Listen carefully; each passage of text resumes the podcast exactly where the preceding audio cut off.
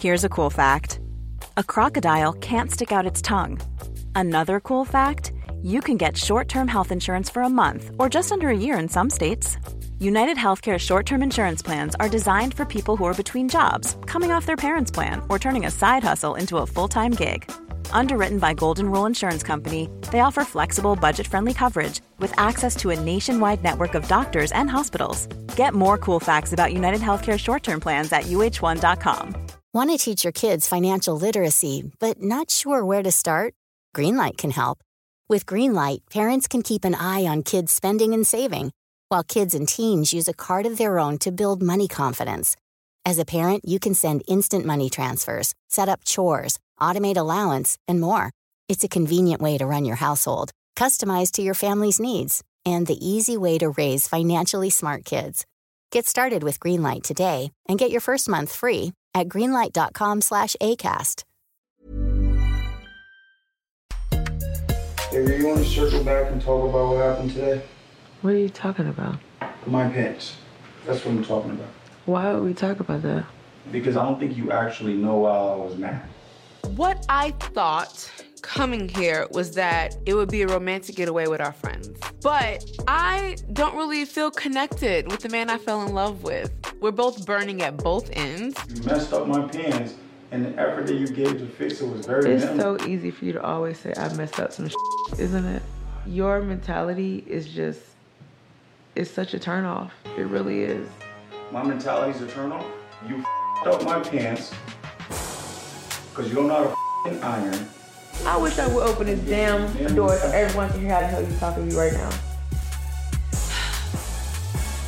If we don't fix this, we might not have a home to come back to.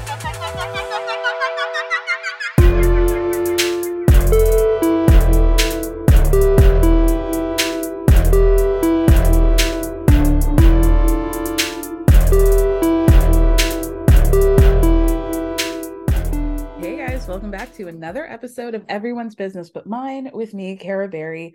We're reaching, we've reached rather the penultimate episode of what I'm hoping is season one of many seasons of Summer House Martha's Vineyard. Join with me today to discuss this episode. You know where you love her. Hi, Princess. Hi, Kara. How are you, girl? Uh, you know what? I'm okay. I'm all right. I did see Shanice's titties, so Yeah, haven't we all at this point? so, but I survived, and I'm still here. You want me to make you a t-shirt that says I survived from Mrs. Titties? no, it's gonna be fine. I just, you know, I don't want to talk about the trauma. I just don't want to drag it around with me. well, before we get into Martha's Vineyard, I wanted to briefly check in with you about where we're at with Atlanta. Um, How are you feeling about the season overall? Are you kind of with every, well, the majority of people who are feeling like this is another flop season? Yeah, you know, I am not really into this season. I think that what's happening on Atlanta is exactly what happened in New York, and that uh diehard fans had a hard time like admitting that there were three, four se- bad seasons. you know what I mean? With like a Mhm. few shiny spots. And that's what's going on with Atlanta. Yeah. Um I'm happy to know I'm not the only candy hater in the world because apparently Mar- what happens? Oh, you're back. Oh, okay. Uh, I I'm happy to know I'm not the only candy hater in the world because Marlo joined the you know the crew, but um I You am not wanna- happy You want to be on. Marlo's team. I don't want to be on Marlo's team. Marlo came over here. I was the only person that ever hated candy ever, and and Yeah. so and so Marlo was like, "Let me get on Princess's team," but I don't want you over here, Marlo, because the stuff you're talking about is not real. And Yeah, here's my issue with how Marlo is uh behaving is her expectations get higher and higher the more she talks to people about this. yeah, Like we've gone from I expected more just emotion out of Kandi with regard to my uh nephew being shot to flowers to OLG was supposed to cater the whole funeral to why hasn't Kandi helped me get clemency? Why doesn't anybody help me get clemency? Why is Courtney the only person to do that? And I just I feel like the what Marlo expects from her friends or whatever are these like over the top, grandiose actions that it's like, okay, well, if you didn't get a you know a party platter worth of chicken wings then like i'm not your friend what is Well, what and I don't even want to say friends. It's candy. And that's Yeah. why I'm saying this isn't real. This isn't a real thing. Um, I think Atlanta would benefit greatly from breaking the fourth wall because Marlo is not mad at Kandi about that. Marlo is upset because Marlo feels like the bottom rung bitch, just like Kenya called her. Mm-hmm. People think that she's lucky to be there and she's been trying all this time. People think she's low class. People think, and I mean, she's been licking Kandi's ass for years. Don't forget the in Porsha's punishment season, it's Marlo that made Porsha cry because she was so busy being like, because Kandi said nothing, and and Marlo was like, "You did this and you did that, and your welcome mat is too small for that house," and like that. Marlo wants desperately for Kenya and Kandi, especially, to think of her as the same level housewife, and they're not going to, babe. They're not going to. They don't like you. Um, and also, I don't know that you're the same level. Uh, Marlo, shone, she shined as a as a friend of. You know what I mean? Yeah. Uh, because we got small doses, and she pop in, do something pippy, be like, say something, uh, uh give us a sound bite, and be gone Mhm. and it's very different because she's very unserious. You know the reason I don't I don't like Kenya is for the most part she's unserious. She's like she just says whatever on camera and then and then she's just off. Like she doesn't mean half of what she fucking says. Mhm. Marlo's exactly the same way. That's why when you get to reunion, she's like, I'm sorry. I'm sorry. Because you didn't mean it. You just came up here to say this shit about Kandi. And I actually think this year is she's less vicious. Although, I mean, we're like two episodes from her accusing Kandi of creating gun violence in Atlanta. Like she's gonna say Kandi has a gun at the reunion. She's acting like Kandi had an event in the OLG parking lot where she just gave guns to people and was like, Yeah. "Have at it, guys." Yeah. And I'm like, you're not gonna blame gun violence in Atlanta on Kandi fucking Burruss. She wasn't even in Atlanta at the time, so I know she wasn't the shooter. So, but um, that, that's why I'm not enjoying Marlo because here's the thing: the real thing you're mad at is this. Right now, I mean, it's not true that Kandi has not shared everything in her life. Kandi, her first reunion, her fiance had been murdered, and she showed Right. the anyway. Yeah. Kandi's mama is terrible and she lets her go on camera all the fucking time. Okay. Kandi's husband is short and she lets him get on camera all the time too. So Kandi is given. All right. Yeah. What's going on is Kandi doesn't have a reality show life right now. If she did, she would give it to us. Um, I also think people that don't see here I'm a defending Kandi. See, this is why I don't want you on my team, Marlo. This is why. but um I think a lot of people have not watched Kandi spinoffs because Kandi is well, that's clear because she has so many of them, and they only, you know, they don't ever get past the second season. So yeah. Well, I'll say this: the ones that she had with Xscape always oh, great that's true. numbers, but she would get in the fights about them, and then she wouldn't want to film them. That it wasn't that they wouldn't they wouldn't come back for another season. I think the yeah, restaurant. I mean, y'all please watch the SWV and, and Xscape uh, season two. You can just go to season two. It's so good. Yeah, It's it's, really so good. And she gave there. She's talking about. She's talking about how she fucked Gerald Levert. She's over here. She's having real fucking fights on these, and so it's not that Kandi doesn't want to give. I believe if she had it, she'd give it. She just doesn't have it. And Marlo, like she is equating different things. Like she can't talk about an open case right now, especially one that is not hers. So Yeah. like what do you what is the expectation like she's making Marlo's making all these like false equivalencies to fit her narrative and I just don't think it exists. And I also feel like I really like uh felt what Kandi was saying about how she emotionally moves differently after her brother was yeah, killed sure. like I like she just like i have to be there i have to show up in other ways i can't be like overly emotional but like i can help you like you know this is just how i have to navigate through the world um and also, they're not friends. Let's let's do that. They're not friends.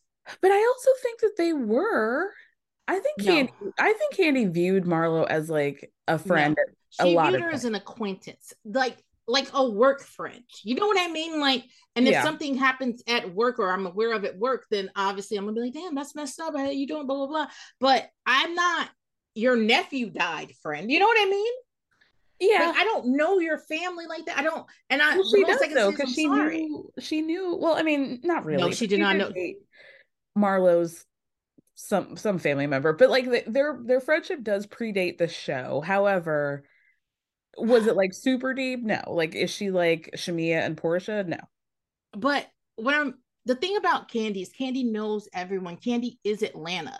So just because she kind of knows you is not the same as being a close friend. Right. And I'll say this about Marlo. Marlo and Sheree, by extension, what they're upset about is not that. They're upset that right now it feels like because Kandi's got all these gigs she has to go to, she has all these things she's doing. Right now, it feels like Kandi isn't doing as much work. They, they she doesn't get as much backlash too. Like this is a Vanderpump situation. This is Lisa Vanderpump all over again. She's a fan favorite, and everyone else is kind of salty about that. And they feel like they're doing more work and they're taking more shit online for what goes on in the show. And so you're mad. And so you're gonna come out here with a Lucy Lucy Apple Juicy that nobody fucking cares about.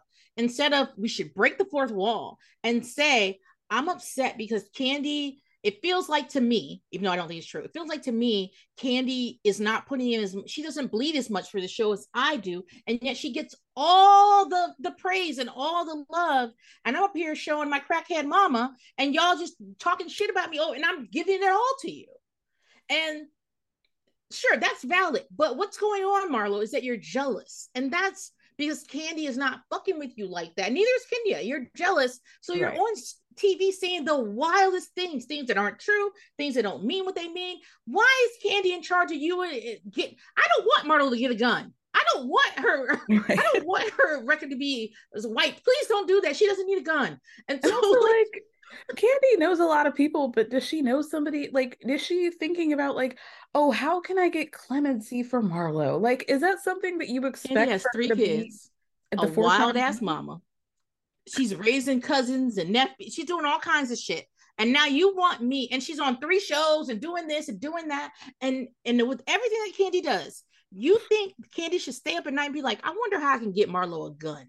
How could I do that? No, no. And real No. friends don't. I'm I'm I cannot let this go. Last season, Sheree and Marlo went off at a party or something, went off together and had a conversation in which they called Kandi a slut. Mhm. They called they said Kandi has never helped anyone in her life. Kandi helps too many people. Kandi needs to and help not less even people. like not even that she is a slut it's like she couldn't even land a good enough man you know They, yeah, they talked about her fucking man. And you know, she only lets her mama talk about her man. and like they said all this stuff, laughed about it, and went back to the party. That right there is vicious to me. The shit they were saying about Kane, I was like, it's not true. And if it was true, this is mean as fuck. And you just casually did this. And so, listen, I I hate when people make me defend people I don't even like. Okay. but mm. I like I would never go up this hard for Kandi. She's fine. Sure. She's great. She's she's a fan favorite. I think she deserves it, but she's not she's not my favorite to watch on this TV. And Marlo has lost her mind. Really Yeah. lost her mind. And I really wish they broke the fourth wall. What I want for Atlanta, right? Is I want them to clear house. And I want them, and but you got to do this in steps. You need to keep Kenya, Kandi, and Marlo, all right, because they are tent poles right now. Marlo's, I guess she's working, but she, but they're tent poles, and you I need mean, get, and Kenya barely is because that Alabama trip, like Kenya can't be in charge of planning any more trips. No more trips, no more especially trips. when they're wrapped up to, with her business because she doesn't want to have fun. She Nope. doesn't plan anything. She goes and gets her own po' boys or whatever, or you know, Oh my god, or whatever she got. girl, you got And- to feed people on trips. What is Yeah, wrong with you? she- she's a horrible host. like, but she is a an institution. You keep those as tent poles. You get me three new people. And they need to already know each other. Three people who know. If you if you can find a set of sisters, do that. Three new people that already know each other, so you can set this up for Kandi, and then Kandi and Marlo have to have to make up, and of course Kandi will make up with her because Candy will make up with a fucking box of hair. So three of them together. Do not bring Porsha back. I love Porsha. I love to watch her on TV because I think she's funny and stupid, but she thinks she's smart, but she's stupid but do not bring her back. She's not going to bring what she needs to. I think um, I was listening to Come Through Queen, and mm-hmm. I think it was Brandon who said that really Cynthia needs to come back. Like, no, no, no, I agree. But I'm also a, a Cynthia Stan. I think there does need to be somebody who's a bridge, who's not cousin corny. You know, Courtney pissed me off so bad with that. Kandi brings the hood out because what they are trying to say is that Kandi is low class.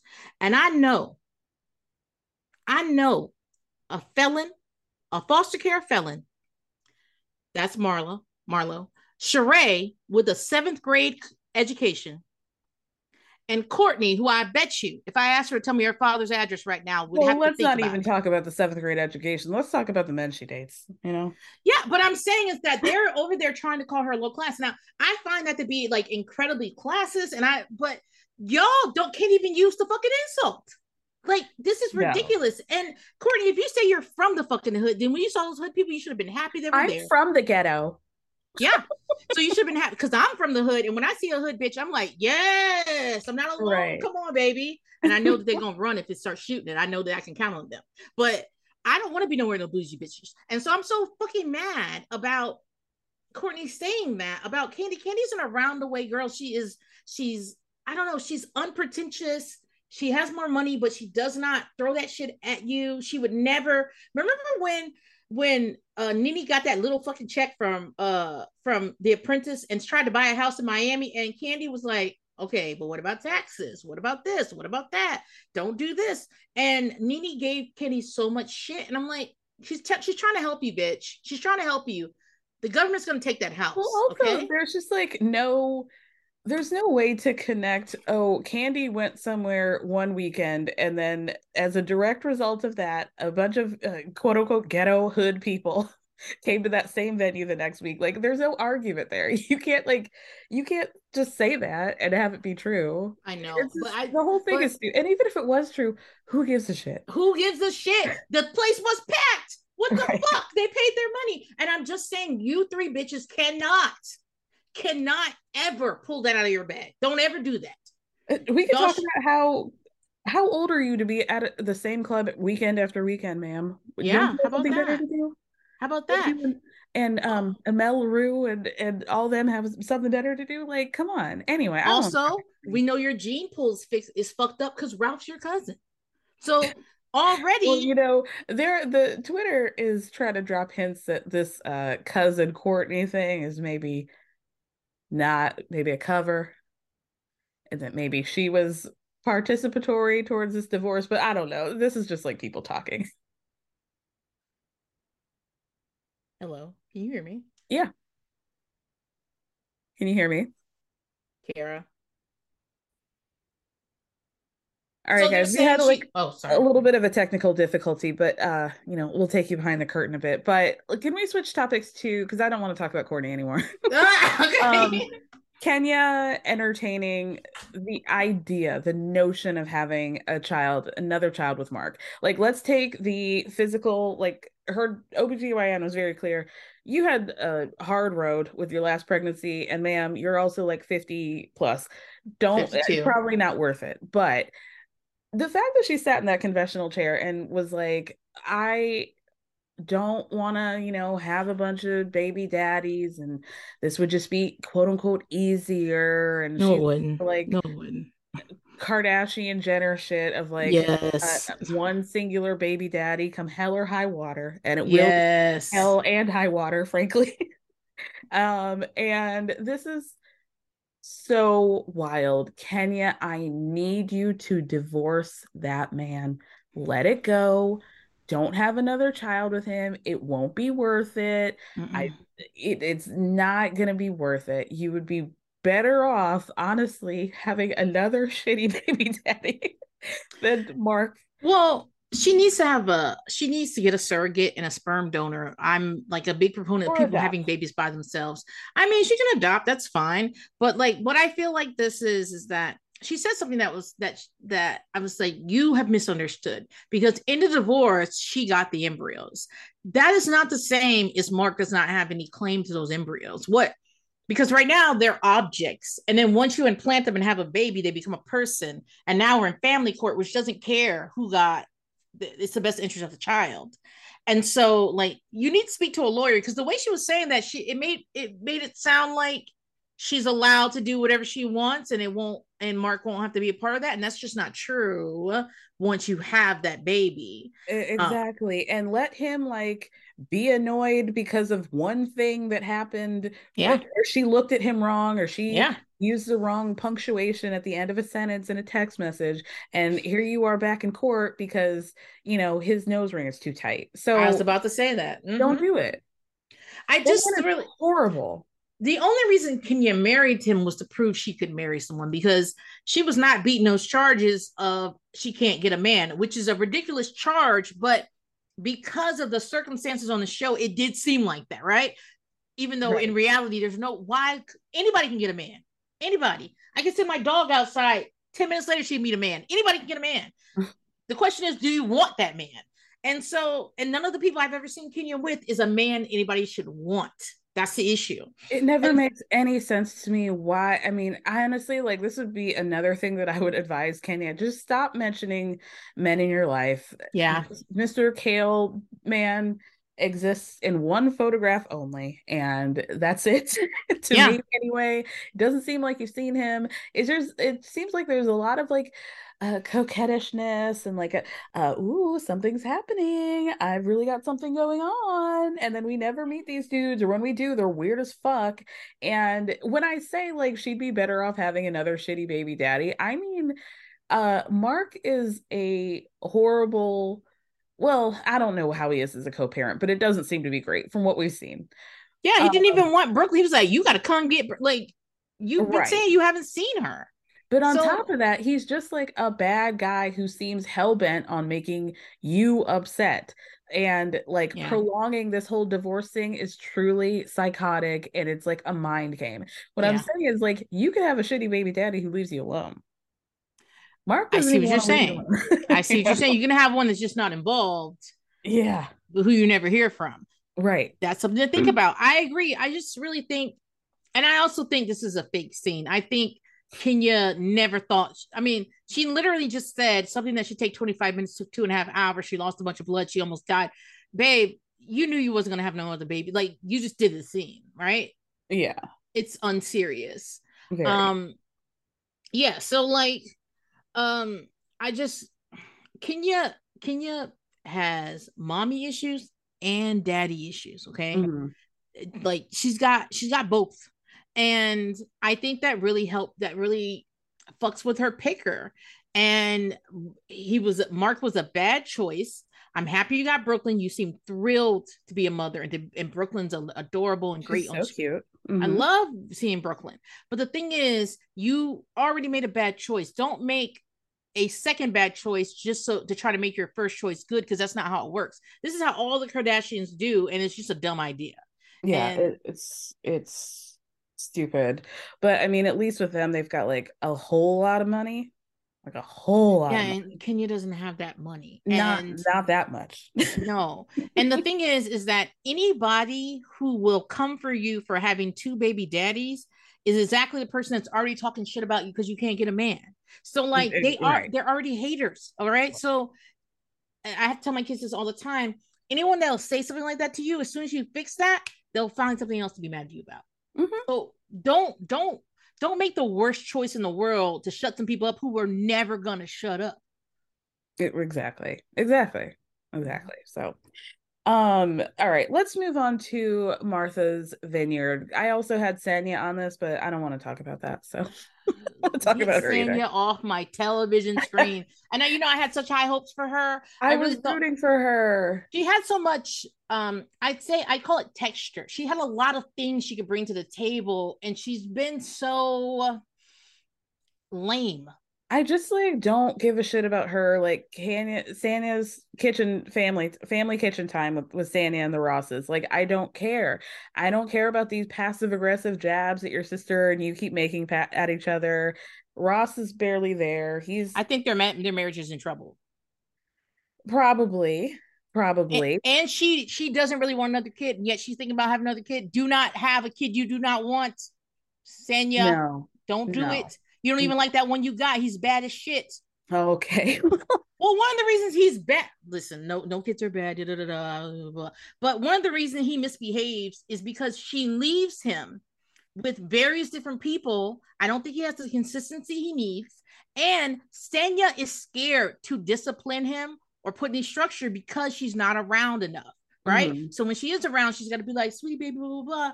Oh, it's fine. You threw paint in my hair. Like, Sanya, you're not parenting that one. So do not have another one. Don't do it. yeah, yeah. Thoughts and thoughts and prayers to them. Anyway, let's talk about Martha's Vineyard. Um, so we start off on the balcony. Shanice titties out to the world with a bottle of rosé in one hand and a glass of wine in the other, and everybody's just like looking at her or trying not to look at her, like Silas is, um, out on the backyard. Silas says in a confessional, I wasn't involved in anything, any titty related things the night before, so I'm just gonna keep bobbing and weaving. Just keep bobbing and weaving the titties, which is the first and only thing that he says this episode that makes sense. So Hmm. we're about two minutes in, and he's already done. it just gets worse. It gets worse and worse. And then Shanice says in a confessional, look, I've been through so much with my ex. I just want to have fun. I don't want to talk about my past. I don't want to fight with my best friend Bria. I'm just trying to have fun. And I'm not going to apologize for being me. Sorry. And then so you asked me the question of do I think Shanice is crazy? And I think no. I think the level of turn up might be different. I think we might be on different levels, but it's really hard to make sense of it because we've barely like consistently seen them party. Like TV, I'm thinking if I'm watching this on Hamptons, this is very normal behavior. Like they have tits out all the time. Every it's now like a tradition that they all get in the pool naked at the end of the season. So also mm. like you're on vacation it's summer you should be drinking and having fun and doing silly things on this gigantic property. Do i care? No. And also like bria had no problem with it uh, 14.8 seconds prior when her Yeah. titties were out you know? Yeah, and the thing is, is this like, I'm also married, which we will talk about once we talk about matrimony McGee. But I, if somebody just has their tits out, like they're sunbathing or they're running around or whatever, if that is a threat to my relationship, my relationship is on very shaky ground. I Mhm. think for you to be angry means that they are trying to actively seduce your partner, right? And trying to and trying to you know being messy like that. And I don't think I just don't think that's what was happening. I, think it really like- was my tits are out. Isn't Simon European? Like he probably sees tits out on the beach all the time, probably They- more than he they're children's cartoons, the tits are out. They just do whatever. So like Right. I just don't like it's just not possible. It's just not possible for me to be this upset about these tits being out. And if my partner is someone who acts really weird when some I don't know, some uh adjacent nudity happens, I will be very worried about it. Yeah, I mean, like, do I think it's appropriate? Not particularly, but also, like, I'm also not going to turn up with my girlfriend, also with my titties out, and then be upset five minutes later. Like, you know, we have to, you, you know, Yeah. I don't know what the expectation is. Yeah. I really I- don't. Uh, but the women on this show in relationships act weird to me. Well, everyone on this show acts weird to me. I yeah, So, like, like, so there's three people in. the Well, no, I won't say that because Preston doesn't act weird to me. There are four people in relationships. Preston, uh, what's the one that looks like a turtle? He looks like an educational turtle. Nick. Nick, um, Bria, and Jasmine. And Nick, Bria, and Jasmine act very weird about their relationships as if this is the first one they've ever been in, you know? Mhm. And And so I would have been like, what's the problem? Is, is every time Simon see a nipple, does he run at it? What what happens? Like right. Yeah. Hold on. Excuse me, you guys. Um, yeah, I I mean, do I I could understand why like it might feel like inappropriate, but I also feel like this is a party house and like what are we doing here? You know? And everybody's tits were out. This isn't like she came to dinner and we're all trying to eat and she's got her nips in our food. This is right. this is very different. And also, you know, I don't watch white people's summer house. And I just assume from like listening to your recaps and what other people say that they do these type of parties and and nude and and and I don't know, get on a counter with your butt cheeks out kind of thing all the time. Mm-hmm. It's like a drunken, sloppy mess, and that's what you expect to have there. And I think the fact that Jasmine and the husband are there really fucks up things because they, I feel like they came in here and like being like, this is gonna be one show, and then we have all these singles. That's a different show. Yeah, I mean, clearly Jasmine thought like I'm gonna be the matriarch. I'm gonna be uh she clearly like you know probably printed out people's pictures with their names by like little name cards and was like okay i think this one's going to go with this one. I could see potential with jordan and amir but also like jordan and alex and like maybe shanice would date alex. Maybe they could do that and i'm just going to be like the perfect little matchmaker susie homemaker make my man breakfast and hook He's people not up. though. That's not her personality. No. Um when we talk about their relationship they've been married three months at the start of this right Mm, they, no, not even. Okay, so less than three months. yeah. And they dated for like eight months in the pandemic. Uh-huh. No, they dated for a year, but six months of it, he was gone, right? Before they got they married. got engaged in six months. Right, but they didn't. They got married another six months later because he went off to do something with the. I don't right. know. I don't know why COVID makes you want to join the National Guard. I really don't like. You can't fight COVID like that. That's not. You don't shoot it. But whatever. Um, and I'm pretty sure that right before she met Silas, she was homeless. I'm right. like, Chai said this last week. I really think she was looking for a hot meal. Uh, yeah, absolutely. And she got no it. doubt about that. And let's also be real Jasmine's mid. All right. I'm not calling her ugly. I know she worked at the Playboy Club, but it was oh, dark in there. She's so cute. She is cute, mid cute. I mean, I'm not, she doesn't walk in a room and you know, all lights on her. You know what I'm saying? She's sure. not, she's not that. She's mid. She's fine. I don't see nothing wrong with her.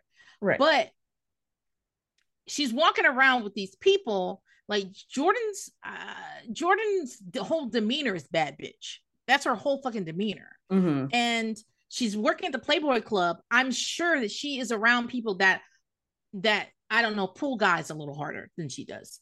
And I really feel like she latched on to Silas for a hot meal. And also he was really into getting married. And I I've said this on Twitter, I'm gonna say it again. I really think we're gonna find out Jasmine comes from a one parent home because the way she cosplays marriage means she ain't seen one. She, she doesn't know what they look like because she really she said we share a same I, I last name. Disagree with you. I don't think I uh, she is cosplaying marriage like this thing with Silas, but like I think her main issue is because she will give it to him behind closed doors. I think her main issue is like I think she feels like she is lost without her friends or like she can't really be her true self. I think her issue she thought she was going to say I do and it was going to transform her whole being. Um, and what she realizes, she still feels the same way. She does not want to make breakfast for someone every day. She does not, she still wants to hang out with her friends, but she feels different than them because she really believes that, you know, she's brand new. She she is the one that isolates herself. Definitely. She said, "Me and Silas are a unit. We're an institution because we say share the same last name. Isn't your last name Johnson? Don't thirty thousand people at any moment Cooper. in your city share the same fucking last name as you do? Cooper. Uh huh. Yeah. Oh, it's Cooper. All right, same fucking thing. I'm just saying that, like, you can't just assume that people's last name is Johnson because they're black princess. Okay. Wow. Wow. I'm glad we're talking oh. about Black Summer House. So I would be very upset. But I'm saying is that she really thought, and I'm this is coming from somebody. I've been married 16 years this year. for the first 10 years of our marriage, we didn't have children. So it was just me and him hanging out, mad about you style. Okay. And so I was in Jasmine and Silas's position. And not once did I bring this up every day. Not once was I trying to force other people in a relationship so I didn't feel alone. What happened is Jasmine got in this relationship. She thought it was going to be one way. It's a different way. And now she's trying to, it's almost like she got, she became one of the pod people and she's trying to turn the rest of y'all so that she doesn't have to be by herself. And what's going, and, and what I would say to her is that what's, what's happening. I know you give it to him behind closed door, but what's happening for you is not working for you. And so she is, did you see Don't Worry, Darling? No, I didn't see it. Well, it has like I can't very, believe you saw it. You hate Olivia Wilde. I was bored. They um um you know, the vibe of the wives is very like Stepford wife. Mm. And then you find out that they're like robots, but then you find out that one of them isn't really programmed like the other ones, and she's just like trying to hide. And that's like ah. kind of what Jasmine is. Ah. It's, it's just like hiding in here. Ah. that makes sense. That makes sense. That makes sense. She's Johnny number 5 uh-huh. So like I just really feel like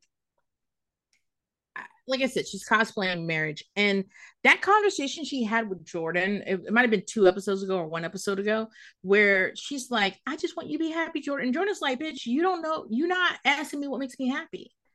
And you, and also right. you don't seem happy. Right. I say, I say this all the time on Twitter. Um, marriage has the worst PR team. And the only person that has a, a, a um uh, a worse PR team is motherhood because the people that want to talk about it, they be saying the craziest fucking shit. And why the fuck would I want to come over there if you're out here telling me that you don't get to use your first name anymore as soon as you get married? Now you have to be Mrs. John Smith and people aren't allowed to know your first name. I saw a tweet like that. Mm. This is and Jasmine's that type of person. She she really she wants the cosbys. She wants black excellence the her idea of it. She wants those things. And so i would not be surprised to find out that she comes from what she thinks is not those things. And so right. she sees it's a man who who thinks he knows what he wants. He he's very he says things very confidently even dumb things. And he's got money and he's got a he's got hot water and all those things. And she's like, that's where I'm gonna go. And what she's realizing if it's not so fun over here. It's it's um I I kind of you know what I would I would liken her a lot to Erika Jayne in a lot of ways. Mm. You thought you were getting to come up and he talks to you differently. Remember when when Tom yelled at her at the table he was uh, talking. Uh, yeah, because they only replayed that seventy eight thousand times last season. yeah, like that. You find out he's stealing. You find, you know what I'm saying? And you thought that was going to be your savior. You thought this was going to elevate you, and it did. But also, it cost something. Right. Yeah, it, and it usually does. It usually does. No such thing as a free lunch. I was. Oh no. First day of economics, and they were right about that. Um. So then you know, so Simon actually goes up. He sees Shanice's titties and it's like, "Oh, I gotta move." So he, I love how Bria has now set this up, this dynamic of like, I'm just gonna be chilling in my bed, upset about whatever, and one of the various men in the house is gonna bring me a plate. Like that's a good system to me. Um, so Simon yeah. brings her a plate, and he's like, uh, uh she goes on balcony and shows her titties in front of everybody. I love your impressions. I think they're so fucking good. They're I think terrible. your Raquel is amazing. They're I that's terrible. all.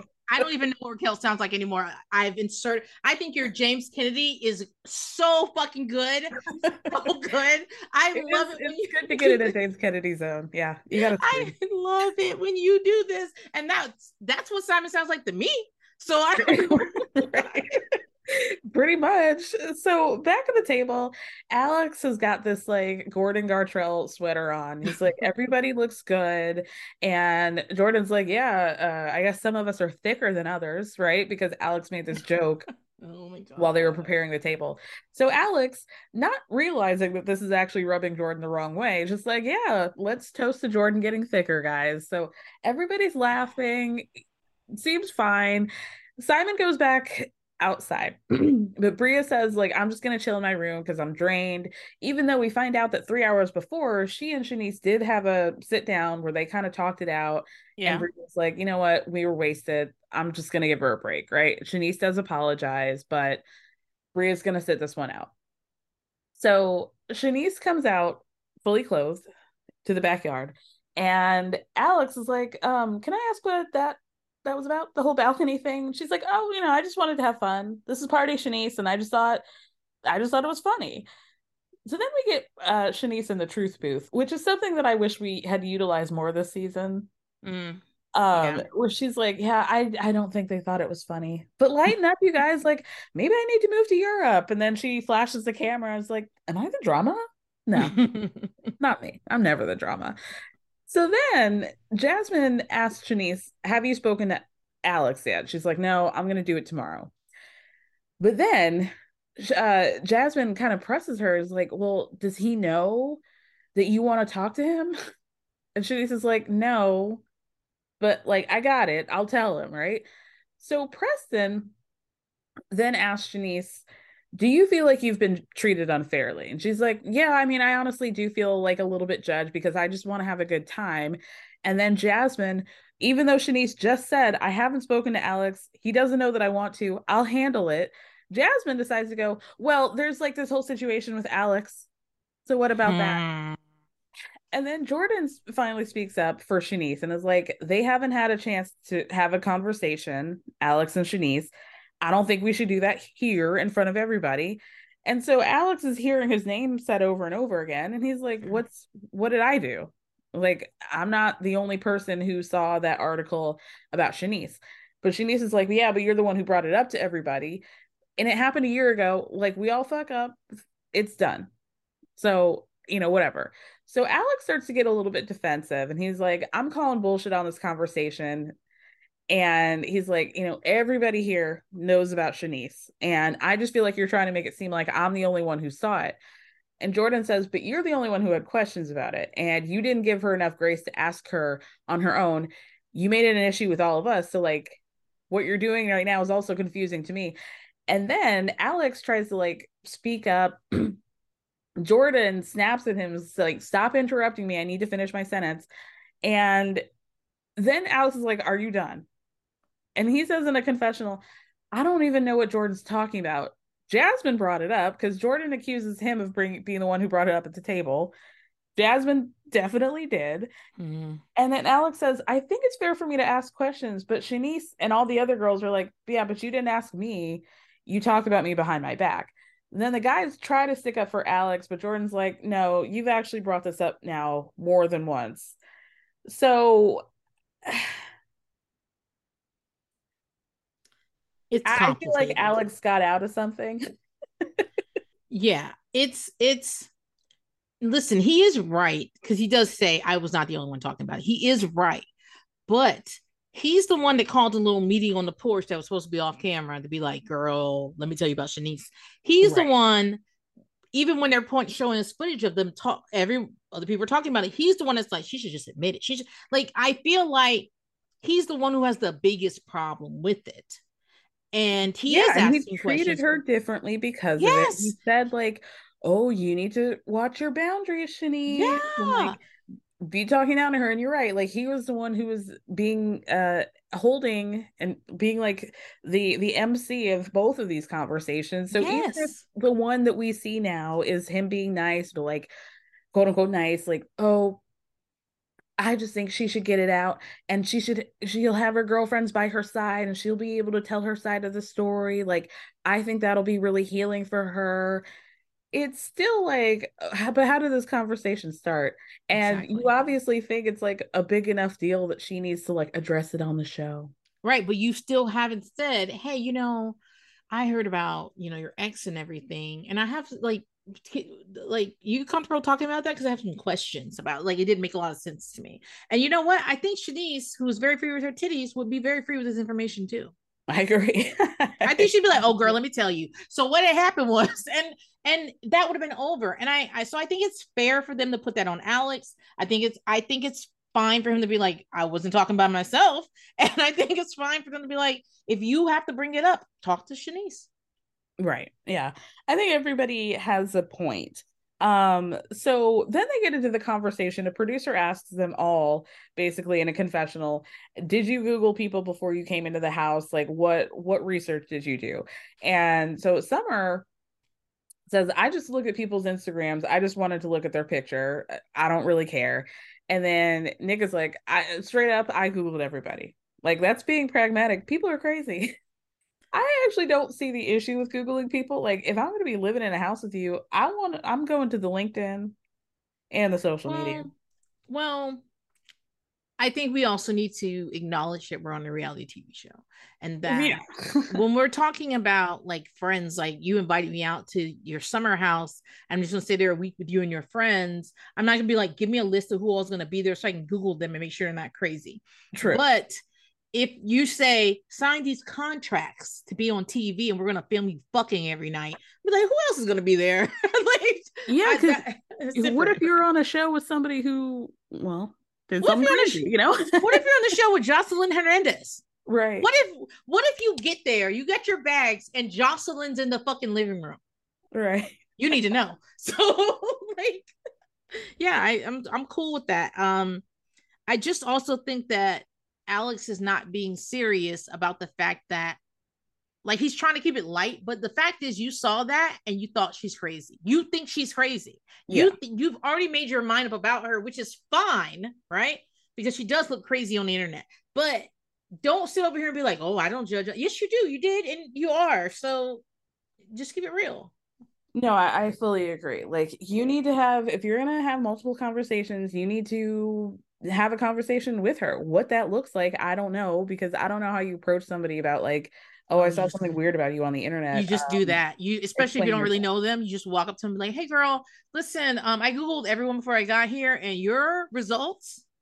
Let's talk about them. And then you just sit down and you have a drink with them and you just be and you just listen. You're like, wow, that's fucking crazy. That's wild. What happened then? You just go because there's no there's no way to finesse this, right? There's no, no. way to come up to someone and smoothly say, I Googled you. There's no way. There's just no way. So you but have to just like come out. He's not entitled to that information either. Yeah. Like, so if she says, I don't want to talk about it, then you gotta be like, cool. I just I, I just want to let you know that I saw that and I was like really curious. And if right. she's like, that's my past.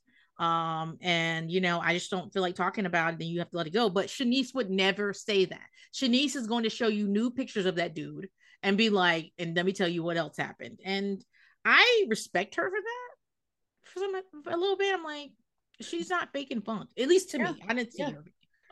No, no, I agree. And I think it, but like the truth of the matter is, like, if we're getting all the way down to it, he saw what he saw and he moved different he treated her differently and that's not fair to her and yep. so uh, that's really it. And so he is acting like oh i'm just being used as a scapegoat. No. i wasn't the only person to talk about it. You know uh, like i have a lot of compassion for shanice but jordan's trying to make me look like the villain and it's bullshit.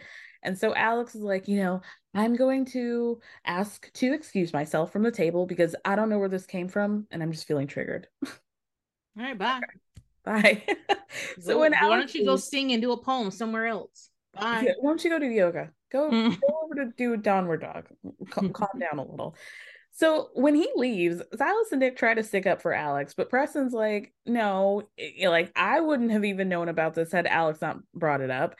But the person we really need to be concerned about is not Alex, it's Shanice, because now we've been having this 20 minute now long conversation about what how to handle her crazy basically yeah. without involving yeah. her in all in it in it at all. So also simon and his silk pants pretended to go to the bathroom during this but he came back right on time for things to settle down a little bit. So alex comes back to the table and he's like listen i i don't feel like i did anything. But amir breaks it down. Listen shanice said she didn't want to talk about it about it. Alex heard his name asked why he was being brought up so, you know, ultimately, Jasmine, this is your fault, really. like most things. Yeah, this is your fault, Jasmine. Yeah, yeah, yeah. so Shanice was like, listen, Alex, this was a year ago. I'm different now. I was mm-hmm. 28 mm-hmm. then, but now okay.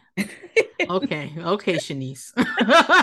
this is not, you don't get to be like, I was only 39. Right. but yeah, I I do understand what she's saying. I was in a different space, and what you might have heard is not you know, what actually happened. And I can under I can feel you. I can feel and also nothing Shanice has done besides but I don't think showing her titties is crazy. Nothing she has done in the house has been crazy. So, no. so like I at this point, there's this this is only 10 days, right? Or two weeks, right? Yeah, 15, 15 days. Oh, 15. Okay. So it is two two whole weeks in a day. So at this point, Shanice has been, I know she left and came back, but Shanice has been, you guys have been around Shanice days at a time. Yeah. And she hasn't killed Milo and boiled him. She hasn't worn anybody's skin. She hasn't done anything. So I I find it interesting that you still are like concerned that Shanice might do something to you. Yeah. It's too late. She already had a chance. She didn't do it. so yeah, Alex is like, well, I just don't feel like being the bad guy, but like I feel you, you know, they end up hashing things out. Um, later, Amir tries to teach Shanice how to two step because he says that's how he gets the ladies. And Shanice ends up falling on the ground, and then Preston and Amir just look at her and leave the room, which I thought was very funny. um, so then Simon goes back up to the room with tea for Bria, not actual tea, just like giving her the tea. He's like, everything was fine except they asked Alex about Shanice, about whether he make research about her. And I love that. So everybody starts kicking it in the living room, right? Jordan's curled up on Preston's lap. She's clearly like exhausted, emotionally, whatever, right? They're just chilling. Alex is sitting on a stool and he makes some joke about, like, oh, I heard a rumor that Jordan and Preston are sleeping together. And Jordan, that doesn't really line up with you saying, saying that you're celibate. And Preston's like, oh, don't ever question my wife's celibacy. Like they're both just joking with each other. Yeah. And Jordan kind of perks up and goes, Well, you know what, Alex? I don't come for your veganism. I don't come for your soberdom. I haven't fucked anybody in a year, but you told me you've been drinking all summer. Ooh. So Alex goes, No, you're making stuff up. I said I had a couple of drinks this summer. And Jordan's like, Well, I didn't tell you that I had a couple dicks over the summer, did I? I listen, when I first started watching the show, I did not adore Jordan, right? Right. Mm. I didn't, but she has grown on me because I feel like she is willing to say the thing. And that's very important for reality TV. You have to be willing to say, like when she pushed Jasmine was like, yeah, it didn't feel good, did it? It was disrespectful. like, I, and they're kind of drunk. I was like, yeah, say it, girl, say it. And I just told Philip why don't you go shit in my toilet? I'll watch you, bitch. I was like, hell yeah. but like, so I'm enjoying watching her on screen, although I don't know if I enjoy her in real life. You know, it's different. But sure. I like that the way she talks, and she talks confidently, and she's not. Yeah. She is on these motherfuckers' necks. Okay, she is just like, she's just like, nobody with a dick in this house is going to speak to me any kind of way, I will come at them immediately. She was going to fight Phil. I believe that. I believe that. I believe in, in that pink bubblegum pink bikini. Yes. She was ready. And yep. Phil was very tall. I just felt like he, I felt like she was going to take him. And I also, I mean, I know that like certain people can look at this and say, Jordan was overreacting. And maybe, maybe that's true. But I do like that she's calling him out and saying, hey, you have been like basically calling me a liar, even in joke, but you've said it so many times that it, right. It feels like not a joke. How many times are you gonna say this joke? And you, your shit ain't even clean over there. So why are you over here sexualizing me and telling me and doing this when you need to mind your own business? Yeah, I agree. Like he this is why Alex has always irked me is that I figured that he was this kind of like phony dude who like makes these jokes that are like very nice nasty mm-hmm. and you're just mm-hmm. supposed to take it and he's just like oh i'm just joking blah blah blah but and and it seems like the things that he said were very like innocent or whatever but it's annoying and i imagine it's probably been piling up and he called yeah. her thick which some people think is a compliment, but if he's been doing little jabs at you the whole time, and right. then he calls you thick, like nobody wants to be called thick around the middle. Right. It just hits different. Yeah. And so, like, you don't trust him anyway. You know, I'm always paranoid. I think everybody's out to get me. So I would have been like, what do you mean by like why everything you come over here is like a funny joke that's also an insult to me. Right. So, uh, right. Like he thinks that they're on like a we can jab at each other wave and they're not. They are not. they're not. And he he found out real quick. He found out. oh, he found out. Many of us have those stubborn pounds that seem impossible to lose, no matter how good we eat or how hard we work out. My solution is PlushCare. PlushCare is a leading telehealth provider with doctors who are there for you day and night to partner with you in your weight loss journey. They can prescribe FDA-approved weight loss medications like Wegovy and Zepbound for those who qualify. Plus, they accept most insurance plans. To get started, visit plushcare.com slash weight loss. That's plushcare.com slash weight loss. Want to teach your kids financial literacy, but not sure where to start? Greenlight can help. With Greenlight, parents can keep an eye on kids' spending and saving, while kids and teens use a card of their own to build money confidence. As a parent, you can send instant money transfers, set up chores, automate allowance, and more. It's a convenient way to run your household, customized to your family's needs and the easy way to raise financially smart kids. Get started with Greenlight today and get your first month free at greenlight.com/acast. You've got to watch Queenie, the new original series on Hulu. Queenie Jenkins is a 20-something-year-old living in London and she's facing all the firsts. First major heartbreak, first shitty apartment and soul-sucking job, first therapy session to work through all those mommy issues. After a messy breakup, Queenie starts looking for comfort in all the wrong places, and she soon realizes she needs to face the past before she can build for the future. One way I found how to do that is to take it to the group chat. My friends and I use our text sessions to laugh, to cry, to share advice on how to mend a broken heart, and most importantly, say all the shady things you need to under the vault of the group chat any time of day. So, will Queenie be able to turn her quarter life crises into a revolution? Maybe. Will she make some questionable decisions along the way? Definitely. The new series Queenie is now streaming on Hulu. Check it out. Jordan is like, you know what? Alex uh, senses trouble and he goes, You know, I'm messing with you, right? She's like, Yeah, I know that, but I don't like that you come for my shit. Why is my shit played as a joke when yours isn't? Like, I'm tired of you, you in particularly playing me like a sexual creature out here because I've actually never have been. So then Alex and Amir give each other the look like, Is she serious? And Amir's like, I don't know. I, don't, know what's happening. then Jordan says to Alex, You've sexualized me more than once. We get a flashback to them playing tennis where he's like, Oh, you guys aren't being sexy enough, saying she looks thick, making that little joke about like inserting in something into a pool toy the first episode or whatever. Yeah, it's weird. Like, that's just not even funny. Like, no. why would you even say you're not playing tennis sexy enough? I need you guys to be moaning. Okay. Like, get out of here. I mean, maybe there's some context that we're not getting maybe they were talking about how tennis sounds like sex maybe that's it but i don't know like the stuff they showed i was i was like dude that's not even this is real creepy and also when jordan got in the house they acted as if jordan was chum and that everybody was supposed to like go at right. her and she's had to deal with Amir constantly doing his so Amir is Stefan Urquelle, okay?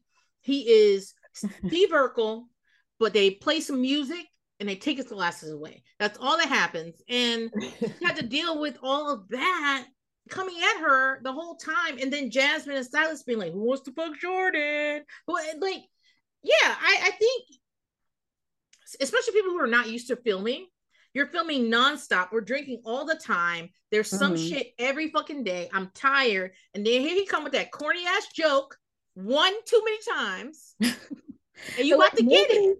excuse me nobody's taking jordan seriously like except for yeah. preston really it's like jasmine's coming at her i want you to find an actual partner and not just date like she's trying to dictate her pussy as What's it's coming out of this year celibacy what what is wrong with dating i don't right Jasmine doesn't even know how to date because she saw him, got hungry, and he was like, "Come on, live with me." That's what happened. What is wrong with dating? It's fine. Because Silas, Silas tied a dollar bill to a little piece of string, and she Yeah. it. Yeah, or a chicken wing, something. And and and then here's another thing. Silas said that he didn't know about the homeless part. I don't know whether he said he didn't know about it right. th- This he's just now finding out about it, or he didn't know about it until they got married. But that means you never read Jasmine's screenplay because her screenplay is all about being homeless with Mariah. or watch the pilot. Yeah, so you've never watched the pilot. So you guys got married three months ago. You're saying three months ago was the first time you you even heard about this? Yeah, I wasn't sure what he was referring to. He hadn't heard about. I think he meant like that night where she got fired. Oh, maybe that's it. But like, Yeah. And then he's like, "Oh, so I just knew I was gonna have to take over the financial reins because you know she's been homeless and she gets fired."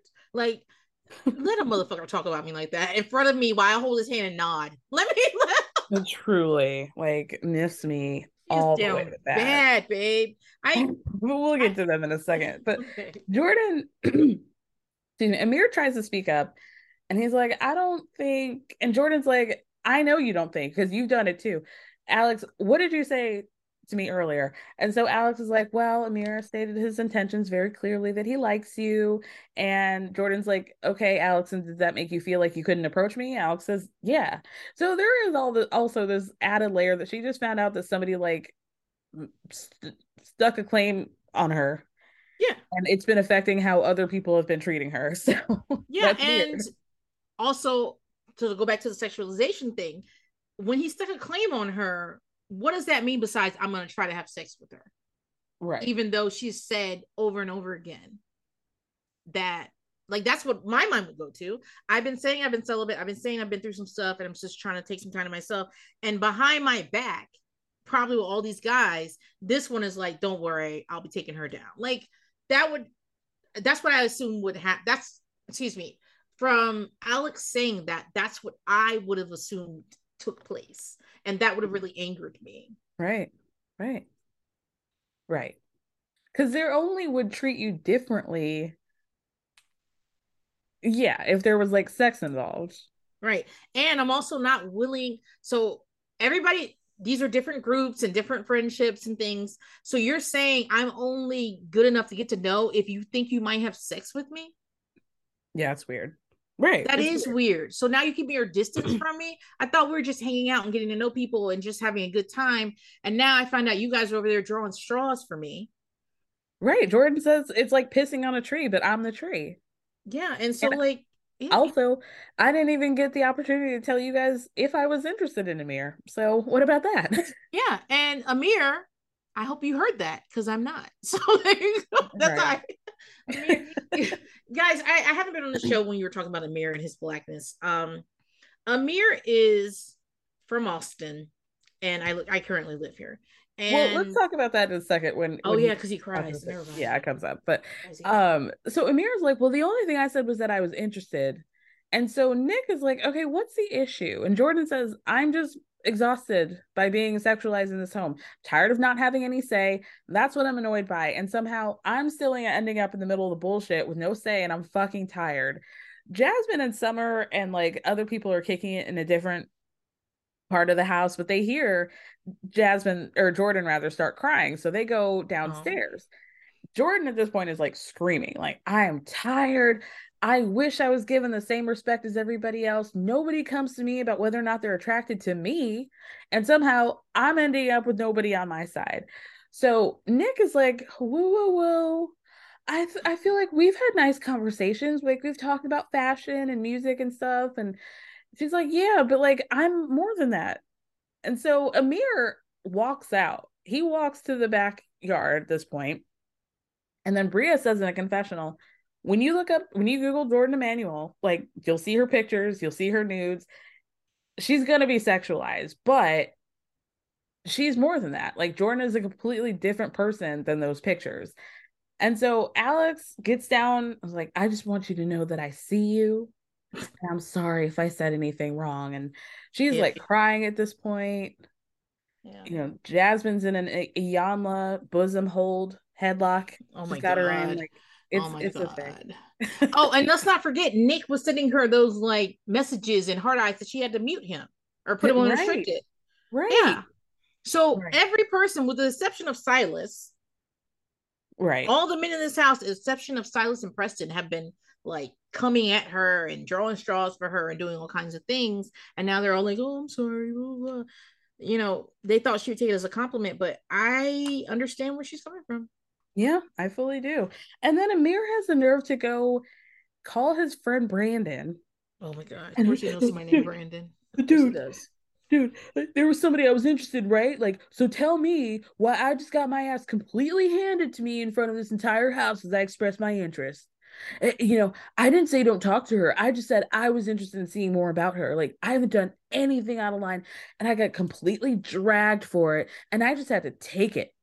I just had to take it and walk away. And Brandon's like, yeah, man, fuck man, that sucks, dude. you can do something that's not wrong and it still affects someone in a negative way. You can have good intentions and those and your actions still fall flat. It's possible. And Yeah, when someone tells you, "Hey, hey, this like this really messed things up for me," you can still say, "Hey, you know, that's not what I was trying to do, but I if I had known that, I would have never done it. I'm going to make sure that I don't repeat this mistake." I'm sorry. What can I do? Like that's all you have to say. But you got to call your little friend Brandon and be all like sad about like Amir. what he's pissed off about, he's like not even hearing I could have possibly done something wrong. It's like, oh, this is not a good look. Like somebody's making me look bad. Yes. What he's mad about. He's not, he doesn't care what she said. he doesn't Yes. care. He's like, she's trying to make me look bad. I, And I these- can't believe this. and these men are very much like everything's fun until you get raped. Do you know what I'm saying? Like and Mm. like like someone could be sexualizing you, somebody could be uncool with you, and they're like, well, that's not really a big deal. It it they're, they're the type of people that'll be like, it ha- a, a bad thing, a concrete bad thing has to happen to you, and they're not they're understanding Jordan's that feelings. bad. I don't I don't think they're that bad, but I do think there is like a they all think that they're nice guys and therefore they don't think that it's possible that they could ever do anything wrong. Okay, that's fine too. But I don't think they're all that nice. I think that they see themselves that way. Well, nice guys are usually not. Yeah. Yeah. Uh, just like that guy, the guy who's been going viral on Twitter, you guys. Oh my god. sending these voice notes to this one. Well, now what we found out is multiple women trying to be the most adorable man on the planet, and he's Oh such a creeper. You guys, if you have not heard about this, just look up Ryan Andrews on Twitter. Go to your Twitter where you retweeted him and put that and it was so accurate. That that it was so fucking accurate. He thinks he's in like an early aughts, late 90s rom-com and Yeah, that he's got to be quirky and he thinks that he's like Joseph Gordon-Levitt, yes. Michael Cera, and like He thinks I he's a guest star in a new girl. Like he really right. like and i'm and and in real life that shit is creepy. That shit is creepy. Right. and also if you send me one voice note and i don't play it and then you send two more and i finally am like what the fuck is this about? And then you see me play it and you go gotcha. You must have been curious.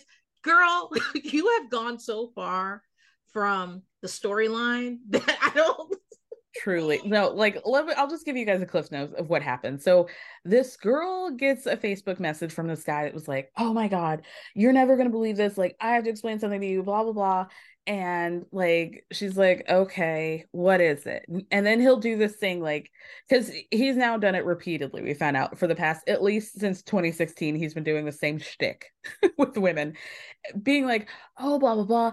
It- these long, like probably 10 minutes worth of voice notes about how great her Bumble profile is and oh how I can't believe you did this emoticon. I've never seen anything like it. You're so cute. And I'm like, oh my God, how can a pretty girl not be boring? Like, just like negging, w- whack, so corny, like so rehearsed shit.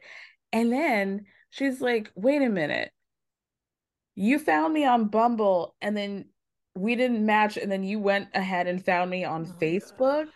to reach out to me and he's like well you know i just like entered the name kelsey in and i thought oh you know maybe this was you and i, I just got lucky uh, uh, why did you enter it if Yeah. you didn't match i obviously don't want you because you thought whatever you're going to say was going to make you be like you know what let me give him a shot exactly and mind you bumble the woman has to respond first so you're just like circumvented the whole shit and and like tried to force a conversation with your nerd behavior. Like i've never cringed i haven't cringed that hard in the last time I cringed that hard was when little Poppy got up there and started singing at the fucking. That's the last time, and I just it was too fucking much. And you know what? That guy's walking around talking to his therapist, to his mama, to his friends, saying, "You know, it's really hard to date out here. I'm just like not finding anybody and not doing this and that." And what his mama and his therapist and his boys don't know is he's doing this. They don't know that. Exactly. Exactly. Like you could really do a bingo card to think of any corny line a dude can say to you, and he hits all of them. Uh, referencing Gilmore Girls multiple oh times. Oh my god. The Notebook. Um, the fact that he's a, a singer at um a geriatric home, at, at a nursing home, and how he gets hit on by old women. Like it's so, oh, like you just want to crawl inside of yourself and die. But He let's not talk about this. he thinks he's Jess. He thinks he's Dean. He thinks he's in the he thinks he's in the Gilmore Girls. Yeah. And all those people are creepy in real life. Straight from Stars Hollow is this man. Yeah, it's so much. unreal. Yeah. Unreal. Oh, I'm just like, and you go viral yet again talking about a mediocre white man. Once again. I know every year. Uh, and um, for those of you who don't know, uh, you don't want to know who popularized White Boy Summer? Unfortunately, it was me. Unfortunately, I'm the one who did that. Oh God, but we'll have to move on. So things have like kind of cooled down a bit with Jordan, like Yeah. a little bit. Like the house is now like going to do their thing. Like the, it's it's nighttime, right? We're preparing for bed. So Silas is downstairs with like Jordan and Amir is like in the couch. Silas tells Jordan, I think you need to talk to Amir. He's like, you know, like, let's set up a situation where a guy really likes you and he's never once objectified you. And I'm like, I'm thinking, listen, Mr. Burnt Breakfast Sandwich, I don't know if I'm trusting you on this, but okay. You're truly the most misogynistic man I've seen in a So long much. time. So a long time. and he hides it in that he wants to see all black women married and treated like he hides it in that he thinks you need to be taken care of and put on a pedestal but as an object he is a misogynist like For sure. but if you said that to him he'd be like i treat women well i marry them i i uh bring my wife leader. flowers and buy her dresses i'm a leader i'm a platoon leader where the fuck is leader. platoon they're not here so shut up Truly. Sergeant marriage, first class Yeah. marriage. yeah. um so then amir is like hitting on the cat is sitting on the couch he's hearing this he's like you know jordan i hear you and i understand where you're coming from. And i understand that that wasn't directed toward me. And in the moment you just wanted to be heard like okay good one. So jordan's like okay but why did you walk away then? If that's how you think that that came off. And he's like well i just didn't think that you wanted to be in the same room as me. Don't say that. Don't. That's like a trigger for me. It's like don't act like i was so wild that i was about to scratch your little eyeballs out. I, I just couldn't bear to be in the same room as you. Like don't. And if you didn't think i wanted to be in the same room with you why are you here now? Right. Saying so that, that you, you, really thought that you would take your ass on. Right. And that you understand. But Mm. what did you say to brandon? Mhm. what did you say to brandon? So then he's like you know I just like I don't I didn't think you wanted to be in the same room as me, uh, but I never came to you to like objectify you. And Jordan's like, okay, maybe not directly, maybe not purposefully, but I am the brunt. Like whether you meant it or not, I'm getting it. And you staying in the room when I was saying how I felt would have meant a lot. So Amir says, I'm sorry, you know, because I don't want to do anything but protect you at the end of the day. You know oh that, right? God. For How can you protect me without a step stool, sir? How can you? Uh, questions that need answers. I'm, I'm gonna stop calling him short because I know people get really upset about that. But I he he not only is short, he gives like short man behavior, and that's the problem I'm having with him. right. Like his ego, his ego is so like it's, it's like if he walked in the way because he's cute, right? Mhm. He's buff. I'm assuming he's doing well in his profession. I'm assuming, I don't know, but he seems like he's got everything. He's educated. He seems like he's got everything, but the way he interacts tells me how insecure he is, and that just brings it all down. Mm-hmm. Like, yeah. So I, I'm I'm gonna stop calling him short. I'm gonna stop saying how it is, but I'm just saying like all I want to do is protect you from what? You're the one that's over here divide like parceling me out ta- about how you guys are gonna take turns on me. Like, I get out of here. This isn't a conversation about protection. Like, Yeah. this is, you're moving the goalpost here. But so then Jasmine gets in bed with Mr. Cooper. And I don't even know what she's talking about, but she says that she was jealous that she couldn't bring the house together. Girl, go to sleep. what are you talking about? Go to bed. Go to Just- bed. Sometimes you know how Silas loves to jump on top of Jasmine and just Mhm. try to fuck her to death. Sometimes I think she hits her head on the headboard and like it like knocks things around. I mean, it That's- might. Yeah. Maybe she's got vertigo. Maybe. I don't know. She needs a Dramamine, or something. Oh God.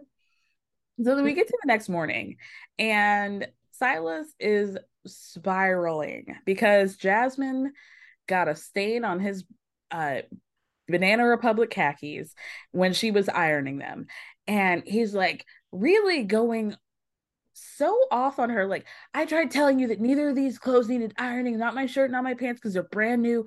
But she's like saying, like, oh, you know, I stained it. I'm I have like a little Tide to Go pen, like it'll be fine.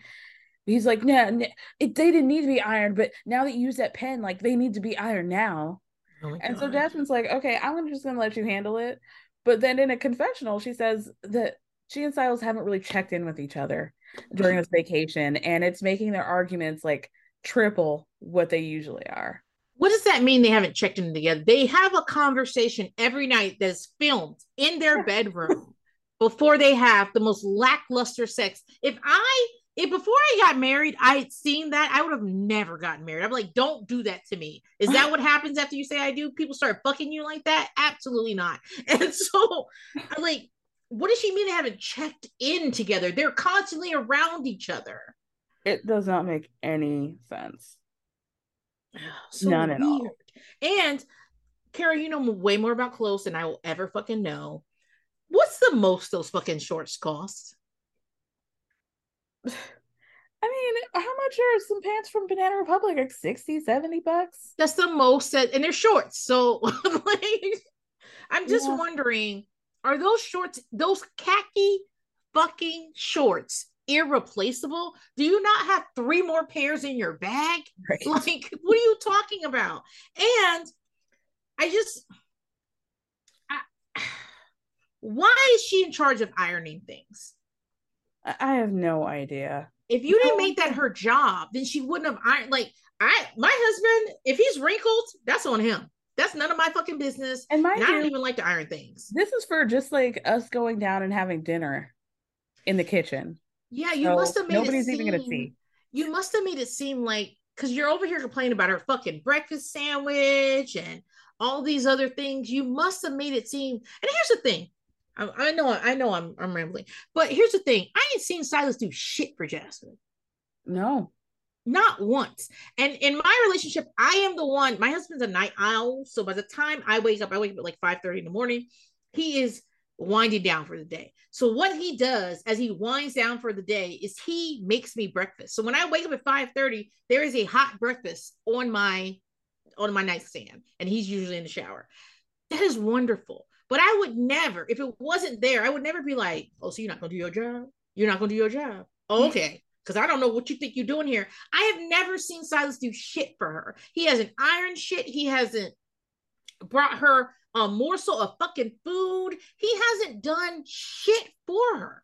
So why is she I don't know. Well, It he bought like- all the dresses in her closet. He made sure to let her know that. That's because she was poor. She didn't have any money. This is like she, according to him, she was wearing rags on the corner when he met her. Like this, this is terrible. And she is like an indentured, servant, and he and she's like waving at Jordan, like, "Come over here, be with me." And Jordan's like, "They won't catch me, motherfucker." So like, I just, I think it's so fucking funny that she fucked up these shorts. I know he's got three more pairs just like it in a bag and you're not going anywhere and he's losing his shit about it And ultimately, like, what does she do? Maybe was it burned? Was it just like I how, think how much damage could she have done? she put i think what she did she put water in it because she's going to use the steam part of it and it got water all over it and then Okay. if, if it dries it gets darker I, I just you could have put them in the washer and it probably would have been fine or you could just pick something else or you could wear what the fuck you're wearing right now or anything no, truly, like, who gives a shit? You're just going downstairs. This is not an event. You're not going to the Met Gala. You're not even going to a restaurant. You're yeah so soul food downstairs with your friends. Who gives Yeah. a shit? Yeah, and I, but it's not. But again, the reason we don't understand it because it's not about those shorts. It's about control. It's about. It's about. Well, he's still got the taste of burnt cheese in his mouth.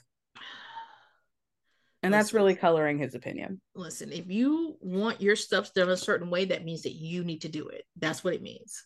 Well, he could have, but they have a system, a dynamic. A system that she always makes breakfast because you probably make it so that, like, every time you pay a bill, you're like, just pay the electricity bill. You didn't bring anything. Like, I, I don't think Jasmine has any income whatsoever. No, no. And I bet He it has something. puts alerts on her phone that, so, so that she knows when the bills are paid. Yeah. Or I think it ha- it probably has a lot to do with the fact that what she seems qualified to do is hospitality, so working bars and clubs and shit like that, and he doesn't want her to. Well, that's what you and that's what you get. That's what you get. Yeah, so now you need to pay the electricity bill by yourself, bitch. So Right. I I I don't know. It's about power. He wants control over her. He and I forgot who said this. Uh, maybe it was on Twitter, maybe it was on the show. I'm not sure, but someone pointed out that I mean he's like his family's Liberian. I don't think he is, but um he's Liberian. He comes from an African cultured family. You know what I mean? And that might have something to do with it because he just sees things differently. Like, but Jasmine, that's not you. I can tell that's not you.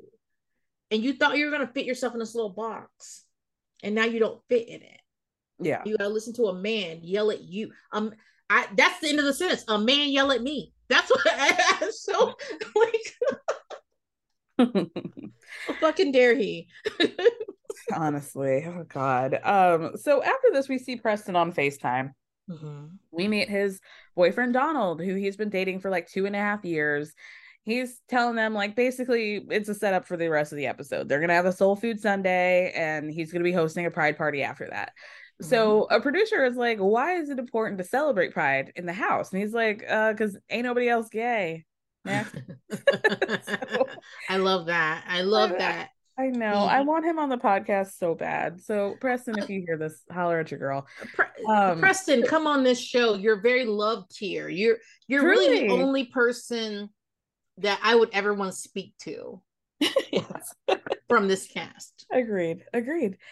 Um, so then Nick is like or Alex rather is talking to his brother who's named Al, which I have questions about, but What?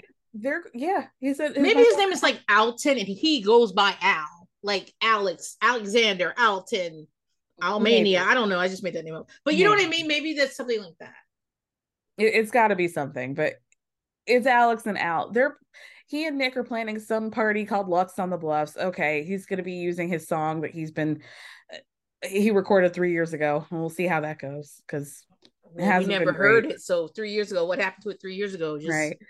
Sitting there collecting dust, but okay. Yeah. So we're gonna blow it off because we're on a reality TV show, blow off the dust and like Right. toss in this old gem. Okay. So then Jordan FaceTimes with her dad to tell her about the breakdown she had. And she's like, I'm just frustrated because a guy expressed interest in me and it just like made other people not want to approach me. And her dad's like, fuck that. Yeah. Who's fighting with you, girl? Like, and we hear more about Jordan and her mother passing when she was 16 and how she kind of like you know, she and her dad kind of formed a different bond because she lost her mother, he lost his wife, and like they're just very close. He seems like a very nice man. Yeah. And when you're Um, 16, you think you have all the time in the world with your mom.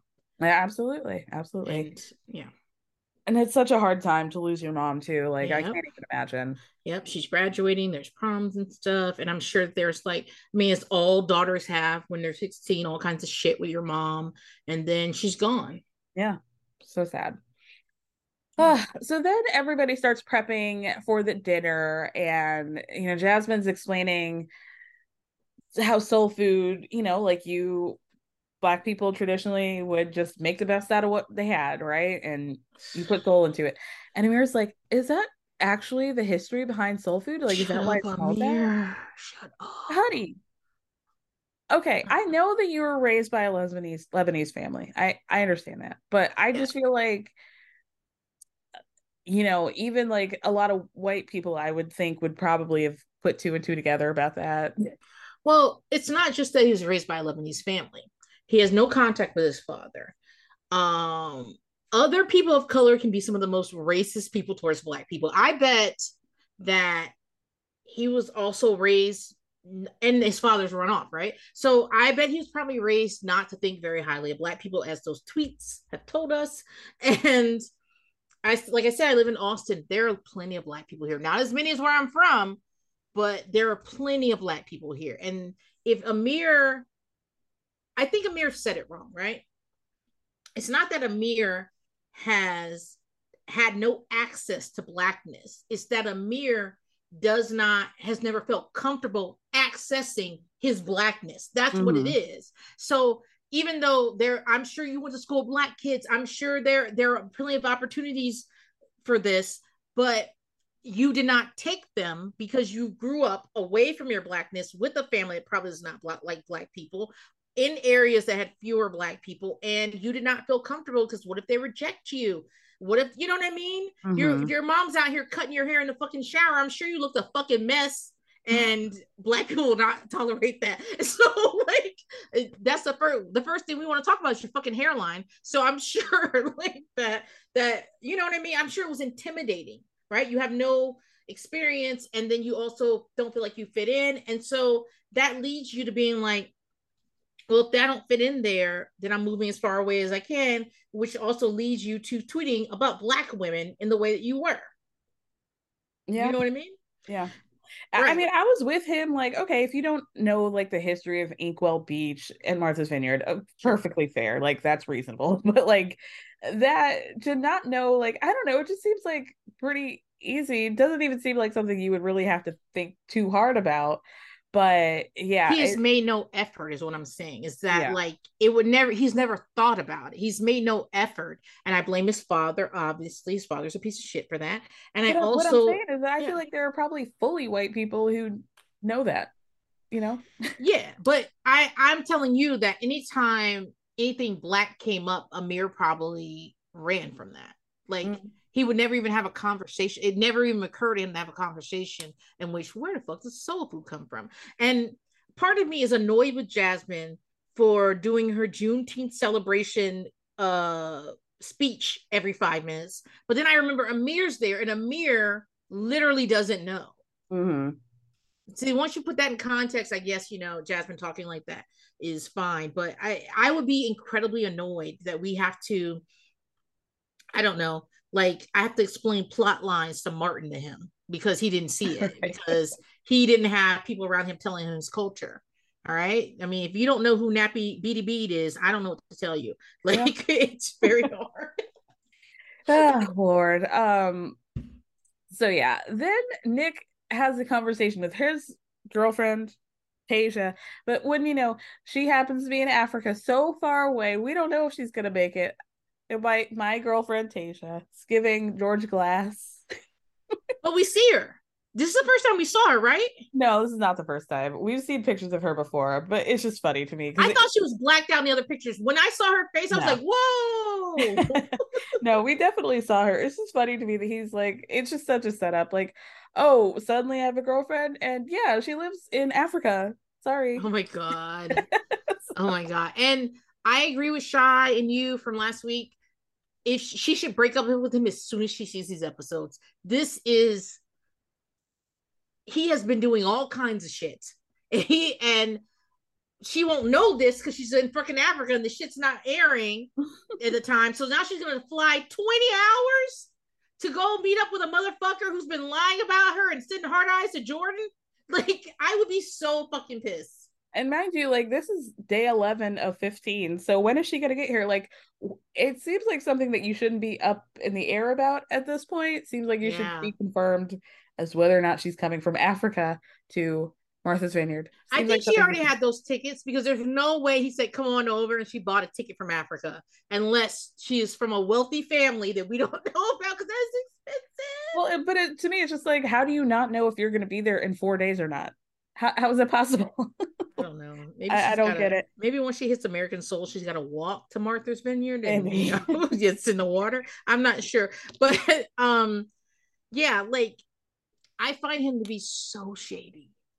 Very. Yeah. He's got some splaining to do. Mhm. Um, so Simon gets down. They're having soul food Sunday. Simon's wearing something I don't know, but he's having a great time wearing it. Um, Preston gives a speech about you know pride, how it started as a riot, the Stonewall, and you know then he challenges the guys. Listen, you guys got a five minute drag dance challenge. Get in there and do something, right? Of course, Amir is taking this very seriously. Like they're about to perform in front of Abby Lee Miller or something. they get a name for themselves. Big Time Crush, which I knew came from Amir because that's a country ba- band, right? Like I feel like only he would have known that. maybe, maybe. I'm pretty sure I've heard that this is a country name I because I always think like, oh, that sounds like a Disney Channel. band. yeah. You know, it sounds like a band that came from. Oh, it sounds like Big Time Rush. yeah, yeah, And they sang that song Girlfriend. And that's all I know about Sure. them. yeah. I don't know. Yeah, I don't know what happened. But you know what? What Amir should have been worried about is how Simon was ready to eat them the fuck up. Because Simon in his hammer pants and shirt, he was red tea. Like he had been practicing back in Germany. I was like, he's too enthusiastic. You guys need to be careful with that one. he was so happy to be with them and to hang out with them. Yeah. Do whatever moves he was doing in those. he was stretching in the corner. No, uh-uh. That I too excited. And you know what? As a black person with limited rhythm, all right. I believe Silas should have said his leg hurt and he couldn't do it. That's what because that's what I would have been. I would have fallen right on the ground and been like, oh, I wanted to dance so bad, but I couldn't. So, I'm infirmed. My Yeah. toe broke. I would have passed out like Lisa Vanderpump at the end of the stars. Like, and when she laid herself down gently on the ground. The way that Kim reenacted that in their like little movie room with Kyle was so funny. So so funny. That's exactly what I would have fucking done. I would have um, taken Milo for a walk. I would have done all kinds of things except do this because Silas, nobody on there is amazing, right? But Silas, you are the worst. Okay. I mean, at least Nick could do like a little body roll. He got one going. You know, we're Amir's doing grind with me on the be- on the oh my table, God, the Amir. pool table. Eh, eh, yeah, Silas is like, I- don't know. I don't know what those moves were.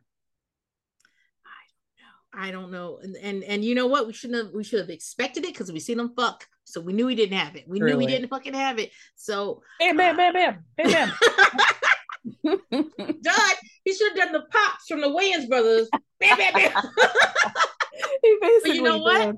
As soon as he did it, we'd have to explain to Amir who the Wayans are. Right. That's what we have to do. And he'd be like, what?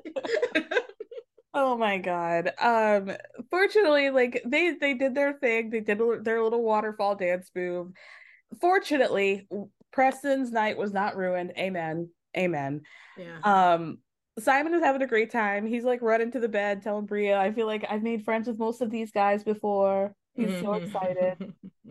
And then we think the night is going to end well until we go over to the Cooper's room while marriage, matrimony, Cooper is trying to fall asleep. And Silas is like, Baby, uh, do you want to circle back and talk about what happened today? And she's like, What are you talking about? And he's like, My pants, that's what I'm talking about. Why do we need to talk about that, Silas? Because I don't think you actually know why I'm mad. What? So then Jasmine says in the confessional, what I thought coming here is that we'd have a romantic getaway with our friends, but I don't really feel connected with the man I fell in love with. So this man keeps going. You messed up my pants, and everything you gave me to fix it was minimal. I'm throwing hands. I'm windmilling my way out of that bedroom, and whatever makes contact is just what makes Uh, the level, the depth to which he's upset about this. You ruined my pants, and then every effort that you made after that was minimal. Like, what? What was she supposed to do? Right. I don't think I can't think of what's another thing she could have done besides called an Uber and gone to the Banana Republic in, in town. Like, what did you want? Yeah, I I don't I don't know what to say. And here's the other thing I'm not a nice person, which people I just called somebody's baby badass. People should know that. And so I had a lot of childhood trauma. And once we start to yeah, once we start to get at it, I might say anything. I might call you a Ninja Turtle without the shell. I might, I, I might do anything. And so do not come at me about some fucking pants that I did my best to do that I shouldn't have had to worry about in the first place. I'm not your assistant. I don't dress you. And I'm sitting here trying to do this because I know you won't feed me if I don't do if I don't, you know, do things for you. And that happened hours ago. We had a whole dance party in between there. Okay. And and and now you want to come back at me while I'm trying to go to sleep to accuse me of not caring about your pants here's a plot twist. I don't give a fuck about your pants, okay? and if you bring them up again, I'm gonna punch you in your fucking face. Dick, dude. Like, what are you talking about? By the way, I've never had an orgasm with you a day in my life. So oh. like, I would have like, I would have went off because I would have felt like it's at the end of the night. I'm trying to go to sleep. I've been doing my best to like, like, like he was like, she thinks she's on vacation. I am on vacation, and but I'm just trying and you have the nerve to come in here and wake me to like you know i'm about to hit twilight and you about to wake me up out of that to ask me uh, about your fucking pants? Hello. My my melatonin gummy is making its way down to my stomach acid. Yeah. leave me alone. Yeah. I would circle like, back like this is not a time to come to circle back with me. I would have let him fucking have it and i mean he might have left and went to sleep with milo i don't know but i'm not like I'm not the one, but you know what? Me and Silas would never be together because the moment he no. said, I need you to wake up every day and make me breakfast, I would have said, and I gotta go because I can't promise to do anything for the rest of my life. I don't fucking know. And here's another thing. They sound like they want to have kids, right? They're the exact type of people to be like, we just got married, we're gonna have babies, blah blah blah. As soon as you have fucking kids, Jasmine, kids actually need you to make them breakfast because they can't. And mm-hmm. so, so he's going to throw that shit in your face. He's gonna be jealous. He's gonna be like, "Oh, you over there running to take care of him because he's crying, and I was sad over here." Well, he's oh, six yeah. months old. That's the mm-hmm. difference between you and him. He's going to like, if they're still married next year, I will be shocked. Yeah. Why don't you cut up my pancakes with a pizza cutter, huh? Yeah. Because you can chew. You got teeth. so that's why I don't worry about you choking. And and and the thing is, is that I know a lot of people are calling for them not to be back next year, and that's not what I want. I want them back next year after they've seen themselves on TV. I, I want to see how they adjust, especially when people behave badly on TV. I know we always are like, get them off our TV, get them off our TV. But here's the thing: once they've got the backlash, they've seen themselves. They need that next season, not even redeem themselves, but I want to see how that affected you. You know, absolutely. I want to see the evolution. Where are you guys now? What's the dynamic like? Is can he make his own breakfast? Can he hit one minute and then the 30 second button to make his own oatmeal? Like oh my god what's going on? Are you so... guys actually thinking about having kids? Like what's the next stage? Now that we're a year into the marriage what does that look like for you guys into year two? I want to know about this yeah and a lot of things she's like they say the first year of marriage is hard it is hard but it's not not this it's way. Not, it's not this way. What it is is adjusting to like, oh, I live in this place with someone. If you don't live with them, and like we do things differently. Let's talk about how we are going to handle. Like all these things are happening in that year that you have to stop and be like, wait, how are we going to handle this? And so you have to work that out then.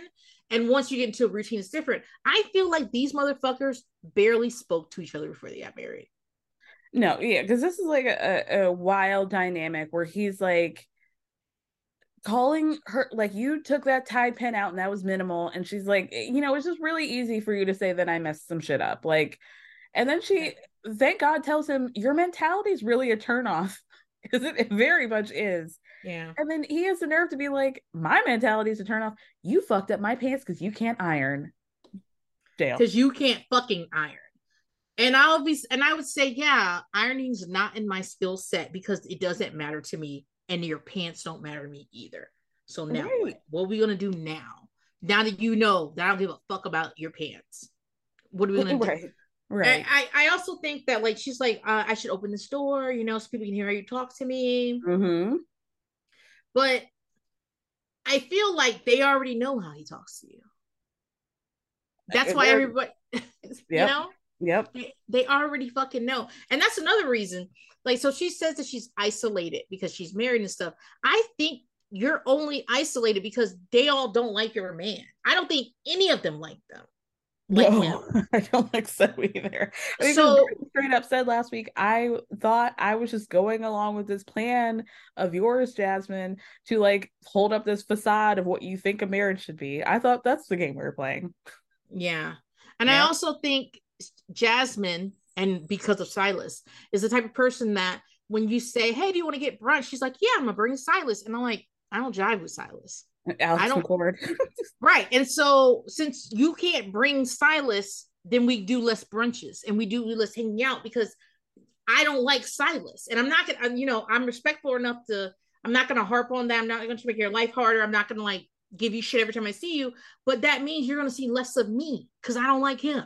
Or she'll be the one who'd be like, "Oh yeah, let's go," and then forty-five minutes, or you're you've been sitting there for fifteen minutes, and like Silas, you know, again, he had an emergency with his pants. I need they need to be hemmed.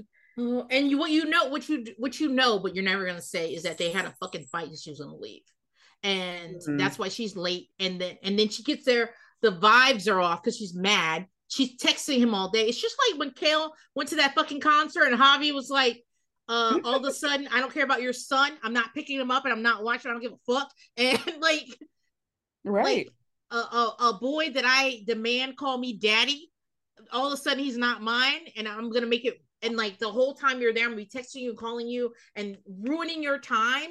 That Mhm. Silas is a time ruiner, a fun snatcher, Yep. as uh our great queen um uh Trina would say, fun snatcher. That's what he is. And so, like, I think when Jasmine talks about the outside pressure to her marriage, it's not outside, it's you, it's it's him, it's none of these people care about you being married. None of them. No, not at all. So not weird. at all. Um, so then they wake up the morning, and we're circling back again. He's not finished. Jasmine's like sitting on the edge of the, her bed looking at the phone, right? And he comes out of the bathroom and says, I need to use your toothbrush because I used mine to clean my pants yesterday. And Jasmine blanks him as she should have As she should have. I'm not as she should doing have. this with you. You, you still about these fucking pants? Right. I would have thrown his clothes out the fucking window. It's a wonder I am married because I would have thrown his shit right out the fucking window. I would have been like, listen, you're doing too much. You're doing too much, and I'm about to do I'm about to do domestic violence up in here, and you're gonna get me arrested. so you're gonna have to stop bringing up those fucking pants. You bring those pants again, I got these hands for you. Because the fact that he this happened the next morning, the fact the the fact that first of all, the pants thing happened before we ate, right? We had a whole mm-hmm. night. Then it's time to go to bed. You're still talking about these fucking pants. Then you go to sleep and you wake up and you're still talking about the fucking pants. Right. Because you chose to sacrifice your own toothbrush, which is nasty, by the way, to Yeah. rub it onto your khaki. like, what? You couldn't go downstairs and get a cleaning brush or something like that. Like Right. The old that was the only option. they don't have any extra toothbrushes in that Airbnb you're in. Hello? Like I know there's no 7-Eleven. I'm I, I've never been to Martha's Vineyard, but I I would understand there's not like a 24 hour, you know. Well, there's gotta be some sort of general store. You know? And it was the daytime. Oh, I shouldn't have to go there. Listen, you're not gonna marry me so you can spend the rest of your life bigging yourself up to me and then blame me for everything that went wrong with your life. You're not doing that. Exactly. Exactly. He's so wild. Ugh. You Um, millions of people are watching this show and breaking up their engagements because they're like, I will not, I will not do this. This Oh, makes thank marriage God. terrible. and so if you're single out there, stay single, baby, because there might be a Silas out there trying to get you That's mm-hmm. what or, or a man in your voicemail doing a whole bunch of voice messages for you. Yeah. Like that's all the options we got, you know? Get a it. cat, learn how to knit, stay home. You'll be mm. fine. Start a mm, Life will be better. My husband's gonna be like, my husband's gonna be like, I just felt in the ether that you were talking shit about being married. Not to you. You're good. I love you, but if he would, my husband would never because he knows I can get wild. Don't don't don't push me like that. Don't do that. I ain't a killer, but don't push me, you know? Yeah, and also all your pants came from Target, so don't do it. Don't do it. Uh, just Sonoma brand. We can get you another. Okay. Yeah, we'll get you. I'll, I'll have it delivered. Calm down. oh gosh. So it's uh Shanice's last day in Martha's Vineyard. Bye, girl. She wants to come back next season. I hope she does. Um, she's like over the Alex stuff. That that's basically it. Like, Can I That's like the ask you because you're a like, you know, you are an OG like regular viewer of other summer houses and winter houses and stuff. Mhm. Is do you think the fact that this is in Martha's Vineyard, they wanted to do it there because of the black significance and it made sense. These people don't live around there. It's right. So in Summer House, they all live in New York, right? Or is that Right. true? right. Mm-hmm. No one's flying in to come to Summer House, right? No. Okay, so these guys have to still go to work, and like with the original Summer House, don't they go to don't they go to Summer House on the weekends and then they go to work the rest of the week? Yeah, like the first few seasons, they're genuinely doing like a weekend share. We're like debating whether or not we should leave late Sunday or like hella early on Monday so that we can get to our desks by nine o'clock. Yeah, like they're Okay. definitely grinding. Okay, and so and this because this is like this is not as accessible as the Hamptons. It's and these people live all over. hmm This is that's not that's why this is different. Right. Oh, one more thing. Maybe I missed it. So that uh blue-eyed soul that's in there, um, he lived with Jasmine as roommates, and Silas feels uncomfy about that. Did they ever like resolve that? Did I miss that? Silas. Wait, say that one more time. So that dude and Jasmine were roommates. Yes. like when Jasmine got got out the car. So Silas didn't like that, right? He was uncomfy about it. He didn't understand it. He was like trying to be very cool about it, but yeah, I mean, I think he was trying to act like he wasn't, but he was. You're like, I'm I'm trying to give him a fair chance, you know. Yeah. Because usually, Right. as a man, you know, there's a straight man in her life. You, you take might take that as a threat. Hey, folks, I'm Marc Maron from the WTF Podcast, and this episode is brought to you by Kleenex Ultra Soft Tissues, your ally to help tackle your allergy symptoms this season. I love the change of seasons, but nobody loves pollen and all those other things floating in the air that make you sneeze during this nice weather. Kleenex Ultra Soft Tissues are hypoallergenic and allergist approved, so fight back against watery eyes and runny noses without worrying about irritating your skin. For this allergy season, grab Kleenex and face allergies head on. Imagine the softest sheets you've ever felt. Now imagine them getting even softer over time. That's what you'll feel with Boll and Branch's organic cotton sheets. In a recent customer survey, 96% replied that Boll and Branch sheets get softer with every wash. Start getting your best night's sleep in these sheets that get softer and softer for years to come. Try their sheets with a 30-night guarantee. Plus, get 15% off your first order at bollandbranch.com. Code BUTTERY. Exclusions apply. See site for details. Like like I just Silas is the type of person that thinks that men and women can't be friends. 100%. And that once you get married, you're no longer allowed. Anybody that was your friend of the opposite sex before, you're no longer allowed to have contact with them, which is what pissed me off if I was your friend, you know? Yeah, he also seems to have no interest in trying to get to know his wife's friends, which seems like something that you would be interested in if you're going to be spending two weeks with them, you know? I'm really pissed Mariah's not there. Okay. Because I feel like Mariah with Cheryl, because I think Mariah and Jasmine are the closest. Right. and I think she would have a lot to say about some of this stuff, and Mhm. we'd get some tea. I mean, not that I listen, listen. I've been black all my life. I've been around black people all my life, unlike Amir, and I know that you don't show up somewhere with a bunch of black people and a dog without asking first, because about Oh, you know what? That actually reminded me that I think Bria said in an interview that they did know that a dog was gonna be there. They Mhm. just didn't know who was bringing it. so production knew or Jasmine and The knew? house.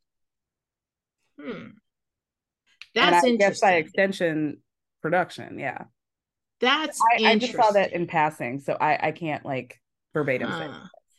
All right. But you know, that doesn't surprise me because Silas and Jasmine play too fucking much anyway. I don't even like Bria and the way they fucking treated her with the Simon shit. I was like, y'all have lost y'all fucking mind. She Mhm. absolutely said something to you. Now, maybe you were drunk on your love, maybe you were drunk in love. I don't know. But she said the shit and you said, we're excited. That's exactly what you fucking said. 100%. So why y'all trying to play now? Yeah.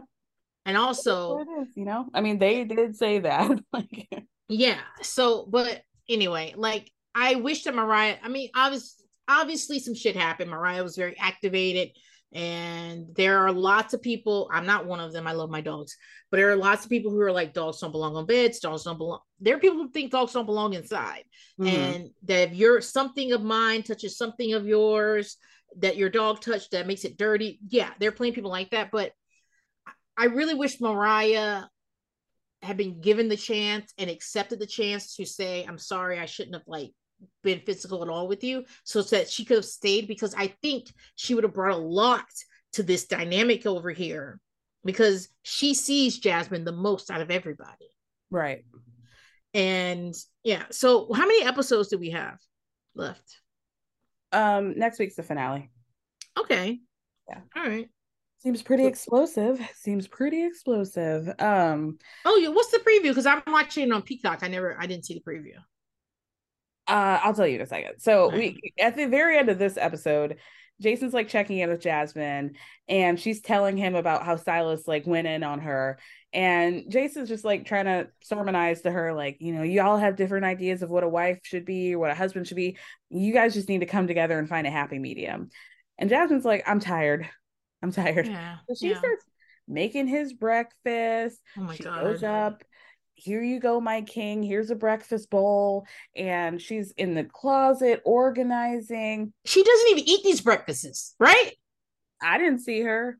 She doesn't eat breakfast. I have a feeling she doesn't eat breakfast. So she goes down to make breakfast for him. Yeah. Oh my fucking god. Like with potatoes, you know, which take a long time to cook. yeah, those breakfast potatoes. I mean, they're delicious though. But They're so good, but they take a long time. And so she's like, when she comes out, she sees that he hasn't finished his breakfast bowl. And she goes, oh, Okay, I, I take it you're not going to finish that. And he's like, Oh, you know, like, uh, you know, I'm just not really good with like, you know, like bread and potatoes. And she's like, That's those are two different things. He's like, Well, starches, you know, like I just don't like to consume a lot of starches. I can't take them in large doses. oh my god. I thought he was about to start talking about his diet, and there's nothing more boring than explain to me what the fuck you eat. Like, like and what you want, especially those the type of person, like you know that he's like two steps from starting a CrossFit gym. You know what I mean? Like the type of person that Oh, tell yeah. like that, most of what they're gonna tell you is stuff they don't eat.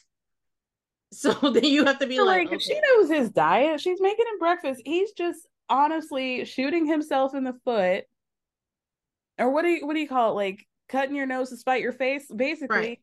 two weeks ago he would have eaten that, and now he's Oh, mad at her. So he's not Loved it, baby. This is the best breakfast ever. Oh man, uh, my wife fire. Blah blah. Did I buy these potatoes? Yeah, I bought these potatoes. I'm the only person in here who have a job. But yeah, yeah, yeah. Right, right. And then Jasmine says in a confessional, everybody says that the first year of marriage is hard, but I question if Silas and I have that thing that will stand the test of time. What? Respect? You don't. No, no. And this this like food is love to me. Food is love. Like when I make you food and Yeah. when I give it to you, I am putting love into that. Not to be corny, but like I'm caring for you. So if I make you something and you don't love it, fine. But you don't talk to me like fuck your fuck your breakfast. You I, what you do is you wait till I go to the bathroom, you put some of that shit in the trash can, you act like you got too full. That's what you do because you care about my feelings. Well, and he yeah, but it's not even about his diet. It's about him wanting to be an asshole and stick it to her against again because she didn't want to circle back on the khakis last night. She didn't want to circle back on the toothbrush. This is a spite refute diet. This is a Yeah. spite diet that he's just making up. Uh, Yeah. In the mornings, I can't have, I can't handle too much starch. Oh no, you shut up, bitch. Shut up. yeah, Shut up. yeah. I, and and this is like okay fine if you don't like it like that sucks but you do like it you're just intentionally being mm-hmm. difficult That's true. And you're trying to you're trying to kind of bring her down, yeah kind of teach her a lesson. Like, and Yeah. also your breakfast sucks, and you're not good at ironing, and you're not good at this, and you're not good at that. And and what what it why do you want to do that? So she can be small enough for you to scoop her up and put her in your pocket?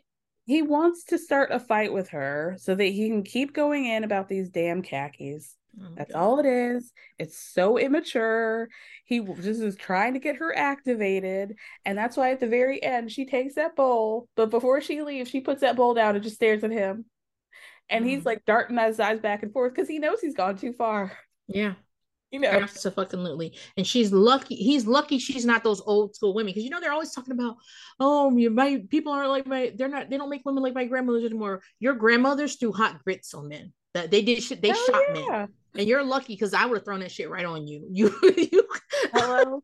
there would have been potatoes running down that window behind us. Yeah. Now see if you can get that stain out your khakis because Right. I, Start this.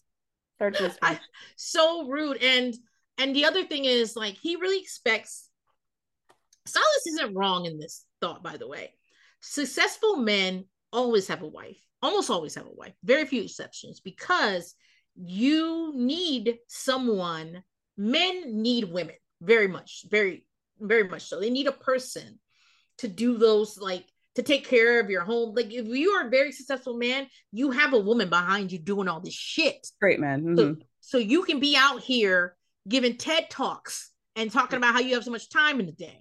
Right. But so he needs Jasmine. What And Jasmine doesn't know a- is a doesn't need marker him. of success for him, you know? It's a yes, I have a family and a wife and a, Yeah. and a house. And he kind of like acquired Jasmine. That's what it feels like. I think that's how he feels. Yeah. And also, I don't think he makes enough money to be acting this way. Uh, girl, because I'm thinking, like, what are you making? Like 110? Yeah, what like not to not to be be like you know that's not a lot of money, babe. That's it's really not. And I he's It's acting like Acting like you're Elon, like you're not, she's not Lauren Sanchez, bitch. You know, like, no, he's he's acting like he just got a you know a sixty million contract with the fucking Orlando Jazz or whatever, Right. and and now they just got married. So she- and he just picked her out of a strip club. He really is acting like he's way up there. And she's Mhm. way down there. And you guys, there's not much difference between the two of you. Yes, she was living in a car. Okay, okay, okay, okay.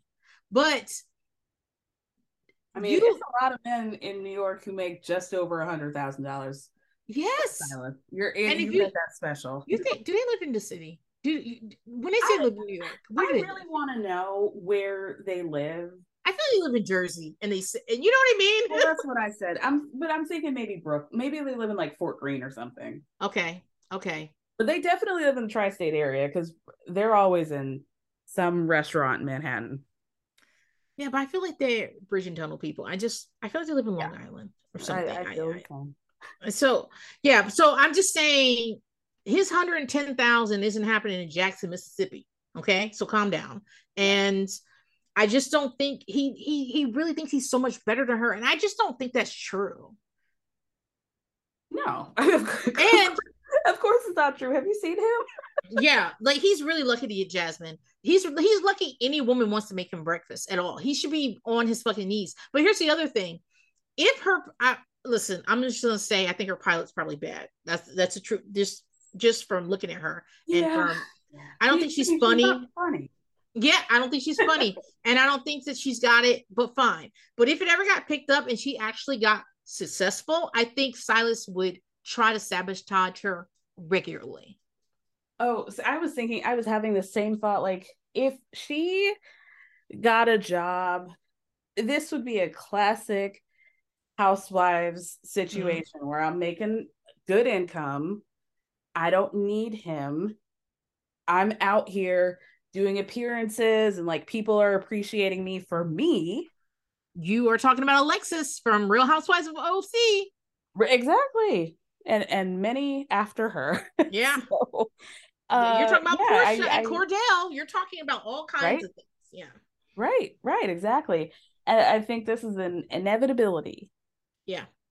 And thank Which God is why I want them to come back because I want to see it happen. Exactly. Exactly, you guys. I want her to start so- selling flat tummy tea, cashing those checks, and then him be like, "Where's my breakfast?" And she'd be like, "Pay somebody to make your breakfast, bitch." I was like, "I, I want to see exactly, it. exactly. You better go on to Uber One savings." Yeah. Um. So the premiere or the the preview for next week it really looked quite uh, dramatic and of course now that i'm about to tell you it just completely went out of my brain i don't know anything um but there was a lot of yelling there was a lot of stylists getting turned up at one point mm. um yeah there there was definitely like a screaming match or two that happens that looked pretty serious. Is it with Jasmine or somebody else? I think it was with Jasmine and Silas. Hmm. All right, maybe yeah. she will call him a bitch next week. I'm I'm here for it. Here's hoping. I I'm like I'm just it's so hard to watch someone down bad like this. This reminds me of Yolanda Hadid and David Foster and like I'm like and she's like, David, my love, over and over and over again. Mm-hmm. And as mm-hmm. soon as she gets sick, he's like, I gotta go. Like, like, and yep. he's done that over and over and over again. You know what I mean? Like, right. I always say, Katharine McPhee, please go to your doctor visit. Please get your vaccinations and don't trip and fall because he's gonna leave you as soon as you like. It's so, it's Tamara and Simon. It's so much like it's activating me. I'm gonna call my husband after this and I'm gonna tell him, don't he ever say the word khaki to me. Ever. get him out your wardrobe, get him out your vocabulary because I don't say it because I will. I've now been traumatized, and it's gonna be like you know, like the Manchurian candidate, where you say a, where you say like the phrase and the person just starts fighting. That's what's gonna happen. I'm just gonna start windmilling and shit because you said khaki. Right. So... exactly. Ugh. He's so he's so sick. He's such a sick bitch. Yeah. Um, Princess, tell everybody where they can listen to your podcast. Well, what you can do is you can search around in your little podcast app for Bye Pumkin 1P. Um, and what it is is a reality rewind niche podcast. I just go back into the archives and pull out random shit and talk about it. Right now, I'm doing real world Vegas. Um, with another person that looks like a Ninja Turtle without his shell, Alton. And I am, you know, I just have a good time. If you liked the bold statements I was making here, which I don't remember nothing I fucking said. So please don't at me because I'll be like, I never said that. I was like, I don't even know what you're talking about. but if you like those, so I, I, have more of them. I a new episode comes out every Sunday. I plan to have Miss Kara on because me and Kara are going to talk about I want to talk about um College Hill. I want to talk about, you know, the Puerto Rican princess and how she fights everyone. I want to talk about how Ray J got to be such a such a wild animal or a clown. He's just like the biggest clown in America. Oh, we can get into it for sure. We're gonna we're gonna talk about it, you and me. And so I so now that I've let you know that, just be on the lookout for that text. Okay. Noted. I would like to just leave us with this because I know that you would be just tell me what you think about this. Um, Silas proposed to Jasmine um, at one of the Union Square markets. Come on. Come on. like, come on. Stand up, Jasmine. Get up. you girl, you're down. Stand up. Because this man but you know what? I'm not gonna blame Jasmine because if the wolf was at the door, the rent was due, and this man told me that he had a two bedroom apartment I could stay in there, I might go to. I might do it too. So I'm not gonna blame her. I'm not gonna do it. but I just really hope that she uses opportunity to, you know, sell some shit online, get your like a lash collection. I don't know, do something and get some money and move the fuck out, baby. Move out. Well, only time will tell. Only time will tell. You guys, thank you so much for listening. Thank Princess for speaking.